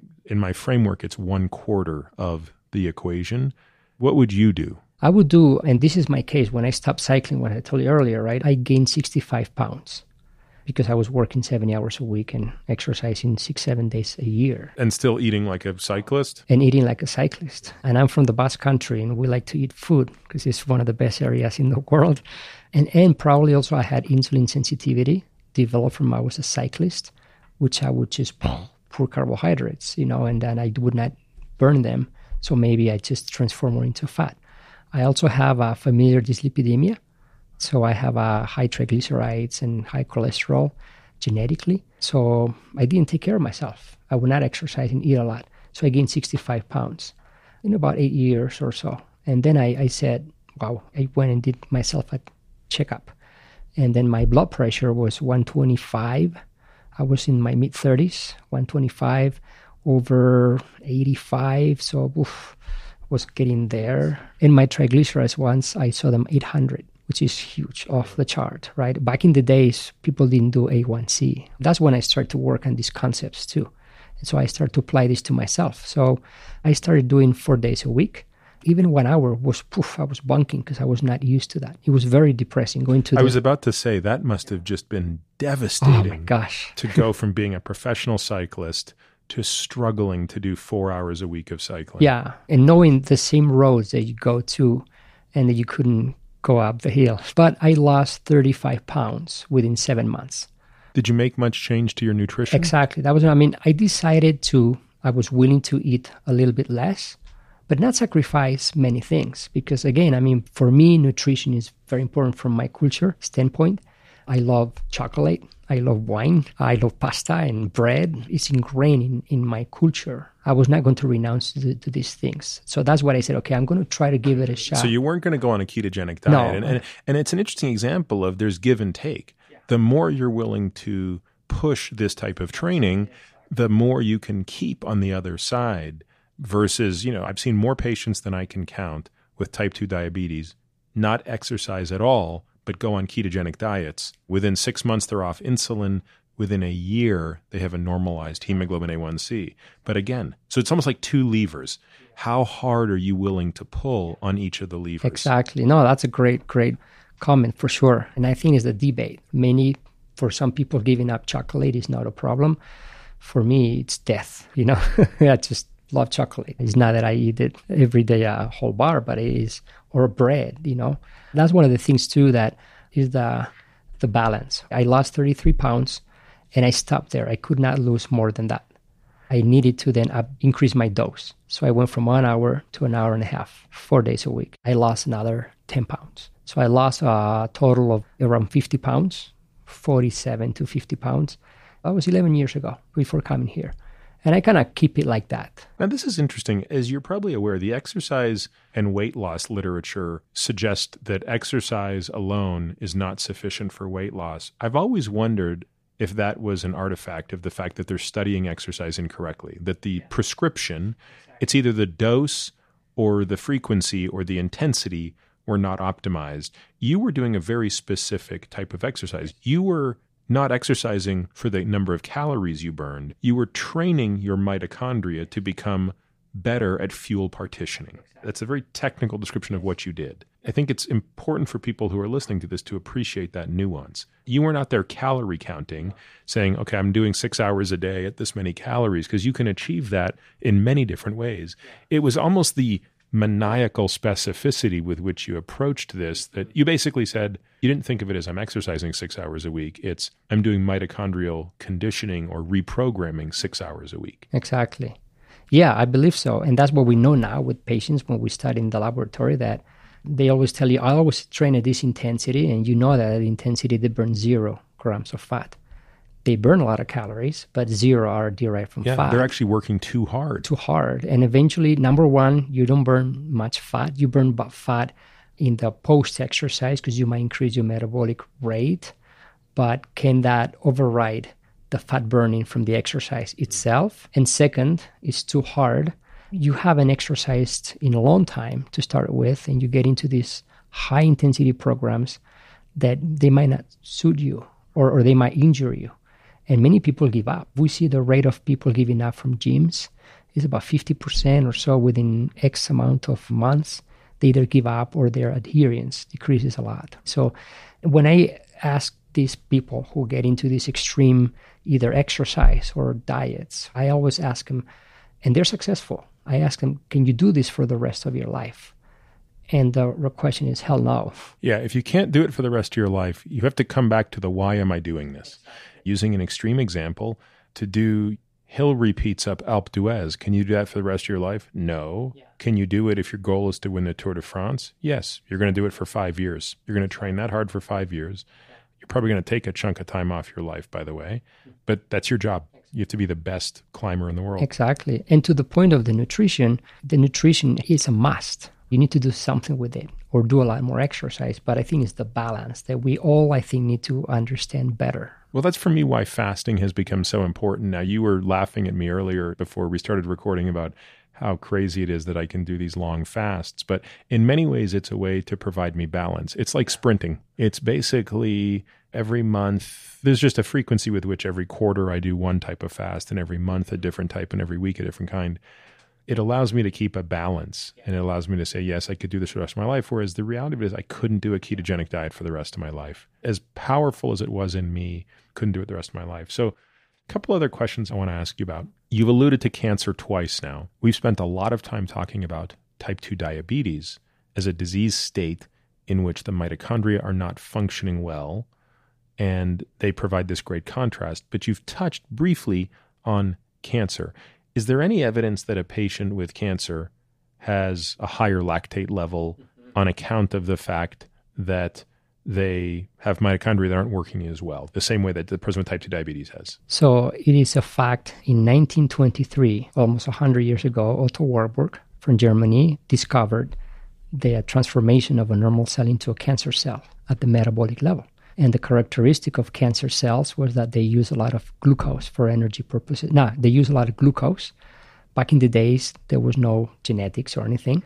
But what struck Warburg is the amount of lactate that they produced. Was that what struck him more than the fact that they use so much glucose even in the presence of sufficient cellular oxygen and insufficient ATP demand? So it was more the lactate accumulation. It was more the lactate accumulation. And that's why he came to conclusion that cancer was a metabolic disease caused by an injury of the uh, respiration system in the cell, which is the mitochondria. And that's what was the thought for many years because of the lactate.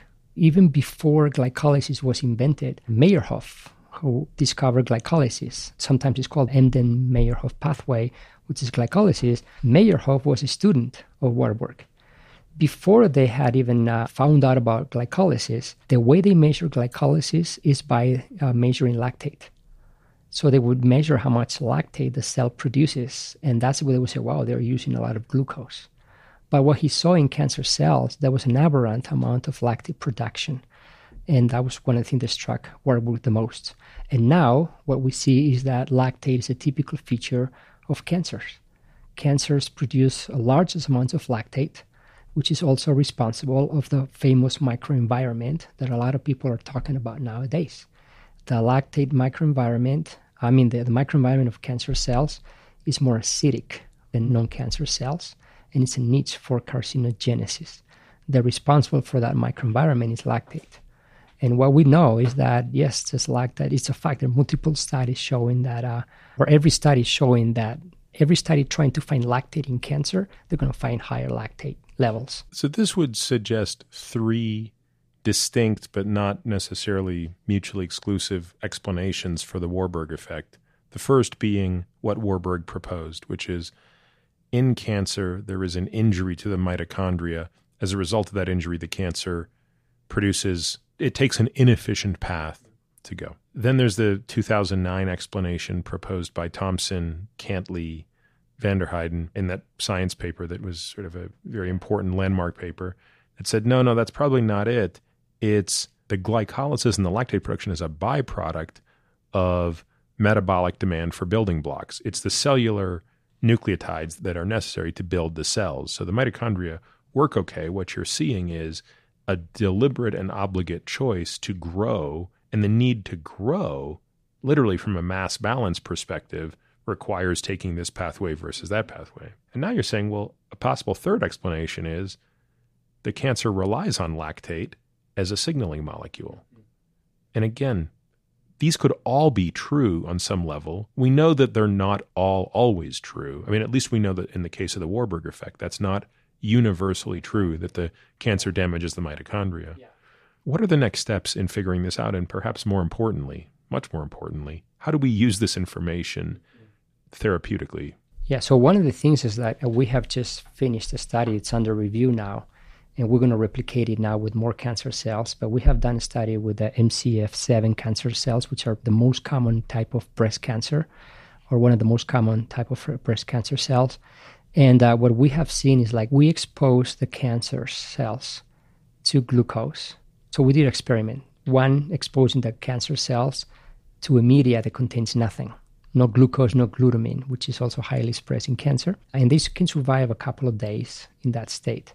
Then in another experiment, we just exposed them to glucose. That's it. And in the other two other experiments, we added to that glucose media, we added 10 millimoles of lactate and 20 millimoles of lactate.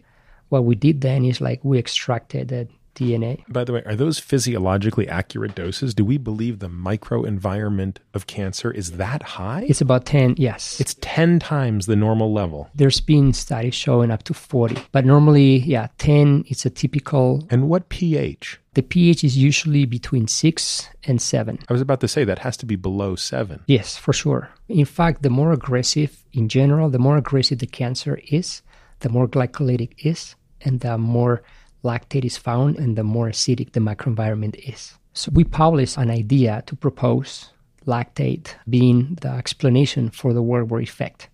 Because what we looked into the medical research is that the genetics stops in how the first cancer cell happens and maybe proliferation in cell cycle genes. But there's a lot more to that in cancer. You need angiogenesis, you need metastasis, you need immune escape, and you need also the self-sufficient metabolism the cancer cells have. It's immortal. So that's where like what we saw is that lactate is necessary for each of these major steps in carcinogenesis.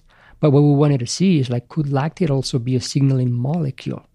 And that's where like uh, what we observe is like looking at transcriptional activity, looking at the RNA expressions of the key oncogenes, transcription factors, and cell cycle genes and proliferation genes in cancer, lactate overexpressed them between two to and eightfold compared to control. And what was the difference between the 10 millimolar and 20 millimolar lactate? Did you see a difference in transcription? In 10 and 20, we didn't see much of a difference, but uh, we saw more than in zero. What struck us, and that's kind of hopefully we can show, is that if you cultivate the cancer cells in glucose alone, I give this presentation on the Anderson, but uh, so we looked at the cancer cells and we looked at the major oncogenic, I mean, oncogenes, transcription factors, and cycle genes we had no glucose incubation, no uh, uh, glutamine either, just glucose.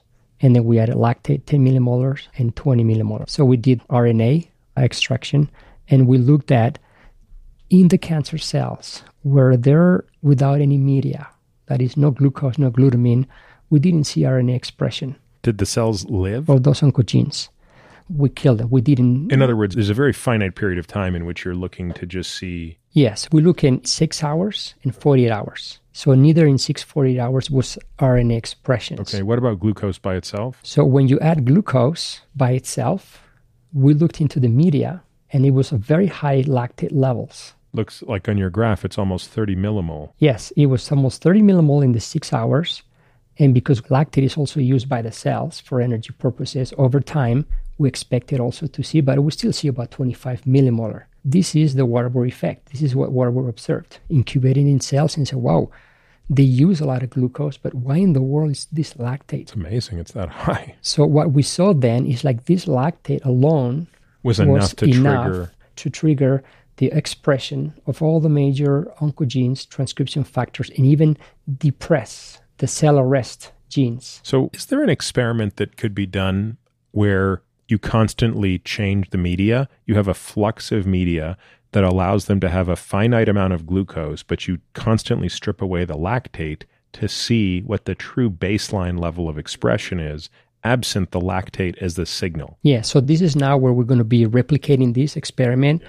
With uh, multiple cancer cell lines from liver to pancreas to lung to kidney to thyroid, more glycolytic, less glycolytic, and then do all these kinds of experiments and include also metabolomics. I mean, this is a complicated media device because you basically have to expose them to a bath of constantly moving media that contains glucose but no lactate. You see what I'm saying? So you have a negative flux of lactate across the cell because what you really want to do is see how does this work with glucose but no accumulated lactate because that would answer the question is lactate specifically signaling? Because you could still argue here glucose is playing a role. Yes, but we believe this is through the lactate. Right, through the lactate. But now, how do we figure That's that out? That's when we did in the second experiment. The glucose media is the same, we just added more lactate. And we see a, a much amplified response. How much is it amplified with? So it was, for example, this is the uh, the no lactate versus the lactate. We can see that looks like about two x. Yeah, sometimes even two x. So that's where we saw that the media is the same. Yeah. But the more when we added the lactate, it really overexpressed the transcriptional activity. Though if I was going to play devil's advocate, you could say that we know that the lactate could be serving a metabolic fuel. So maybe it's conserving more glucose for more glucose to be signaling transcription. Well, we know that lactate is being used by the mitochondria of uh, cancer cells. Everywhere is mitochondria, there's lactate.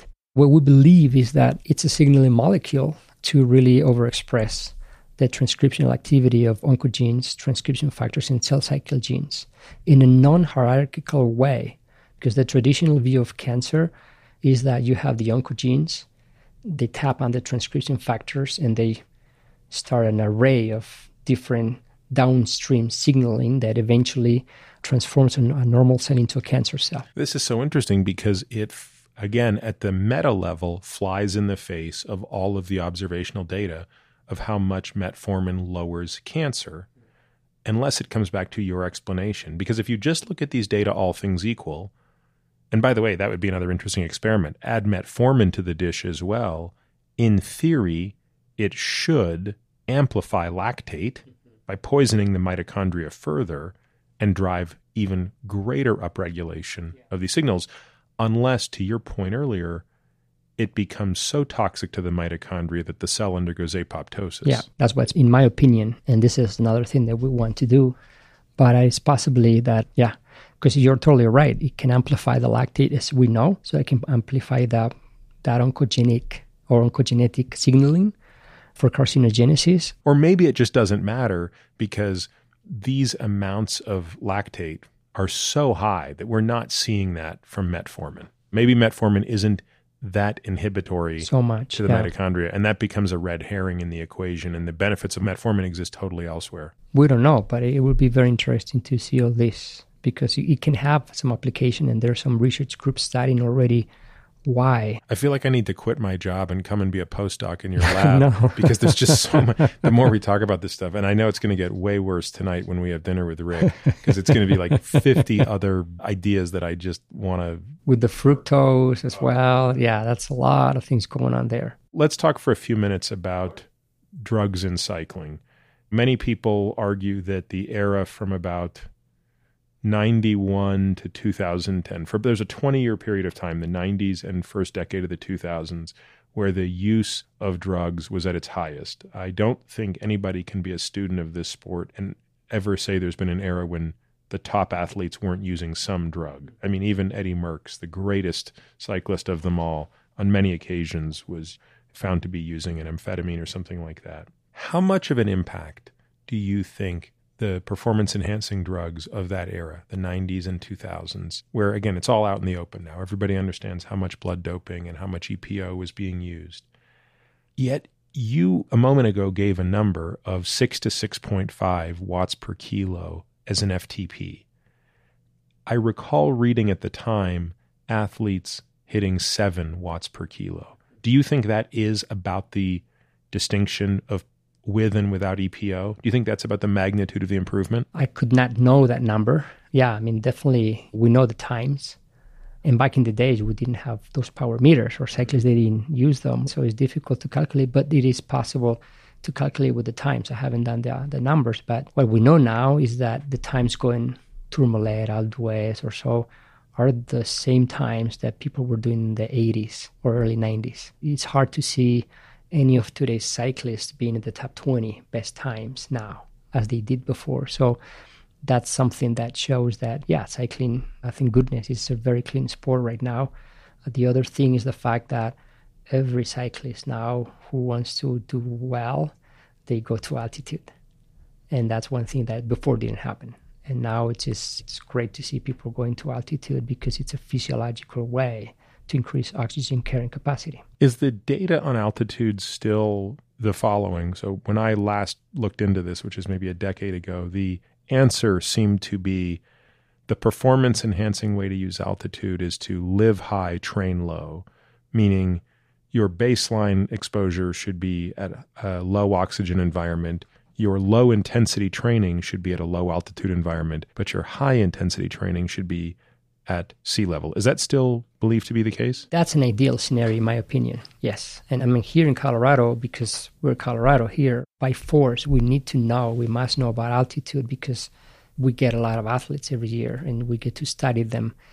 And yeah, one thing that happens at altitude, your glycolytic capacity, it starts deteriorating, the high exercise intensity. It's like if you had a cap here yeah. at altitude. And this is something that everybody tells you when they're here, like, I cannot give my 100% here. I cannot open up the same gas as I used to have. And if you don't do that for three and a half weeks or three weeks at your altitude, yeah, your glycolytic capacity is going to deteriorate, which for a marathon runner, they don't, couldn't care less. But for a cyclist, for example, it's important. So that's what like uh, the ideal scenario is to really try to find that balance, but it's not easy to do at high altitude levels. Has anyone ever proposed using little portable oxygen yes producing devices for peak, peak, peak efforts for those who live at altitude to maintain top end. Exactly. And that's done. It is done. Yeah, it is done. Yeah. And that's something that we're building a, at the university in one of our campuses in Colorado Springs, a sports medicine and performance center, where we're going to have one room that is going to simulate sea level conditions. So it's going to be hyperoxic.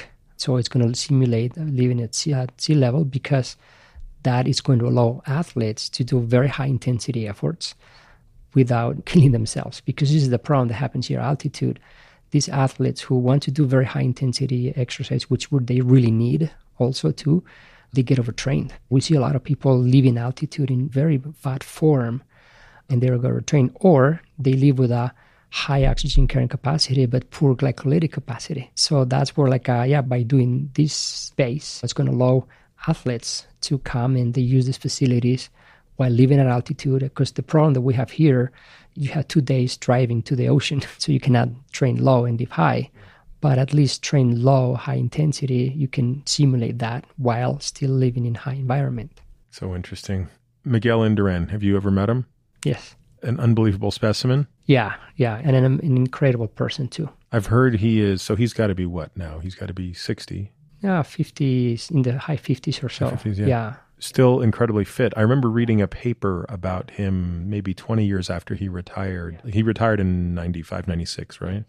I mean, still unbelievable numbers. I mean, was he just a physical phenom to begin yeah, with? Yeah, he was incredible. When I was doing my internship, I was doing it with a endurance physiologist who was a very, very good physiologist, and uh, I learned a lot. And I remember once I was kind of helping there, and one thing that struck me also was his numbers were unbelievable, and also the amount of sweat that he had. I have never seen anybody sweating so much in my entire life. He was a big guy, right? He was Big 80 guy, kilos, yes. six foot one, six foot two. It was incredible because usually when you do a physiological test, you might have a few one towel or a couple of towels. Even with fans, people sweat a little bit, and you. And back in the days, I was I was just wiping the floors. That's kind of you do internships. In these cases, yeah, with- within the rain, you needed a mop. And have you seen athletes since? Never. So do you think that's just true, true, and unrelated, or do you think that also spoke to his physiology? Like he had an unusual cooling system. He was like out of this world. I have never seen anybody like him. And if you observed in the Tour de France, everybody was with their shirts wide open, right? And Indurain was always all zipped up, always, always, always, and with a hat on. So he had an amazing capacity to dissipate heat, which is a double-edged sword. So obviously he drank a lot, but I'm very sure, and back in the days, we didn't have the technology that we have nowadays to measure that. What we do now, sodium concentration in sweat, we do sweat tests. We have sweat patches, and we can measure the sodium concentration in the sweat patches and then tell someone, whoa, you're a heavy sweater in the first place, and you also sweat a lot of sodium. But when someone, and it's something that's very typical we see young people or people who are not very well adapted to sweating, you see like the white marks in their yes, yes. shorts or in their helmets. That's salt, literally, sodium. But the more mature physiologically an athlete gets, the more they sweat. That is so. I have never realized that that is a metric. Yet another little trick of the trade to look at sort of metabolic flexibility is the ability to retain the sodium as just the water leaves. Yes, exactly. makes total sense. Yeah, it's an evolution, and you sweat more. Back in the days, I was just student just wiping the floors, but Now you'd bet that there's low sodium in there. Oh. You'd pull a William Osler and yeah, he figured out that diabetes urine tasted like sugar. You'd figure out that Indurain sweat tastes like water. I would have tested it for sure. I guarantee you. and would have said, "Man, there's no salt here."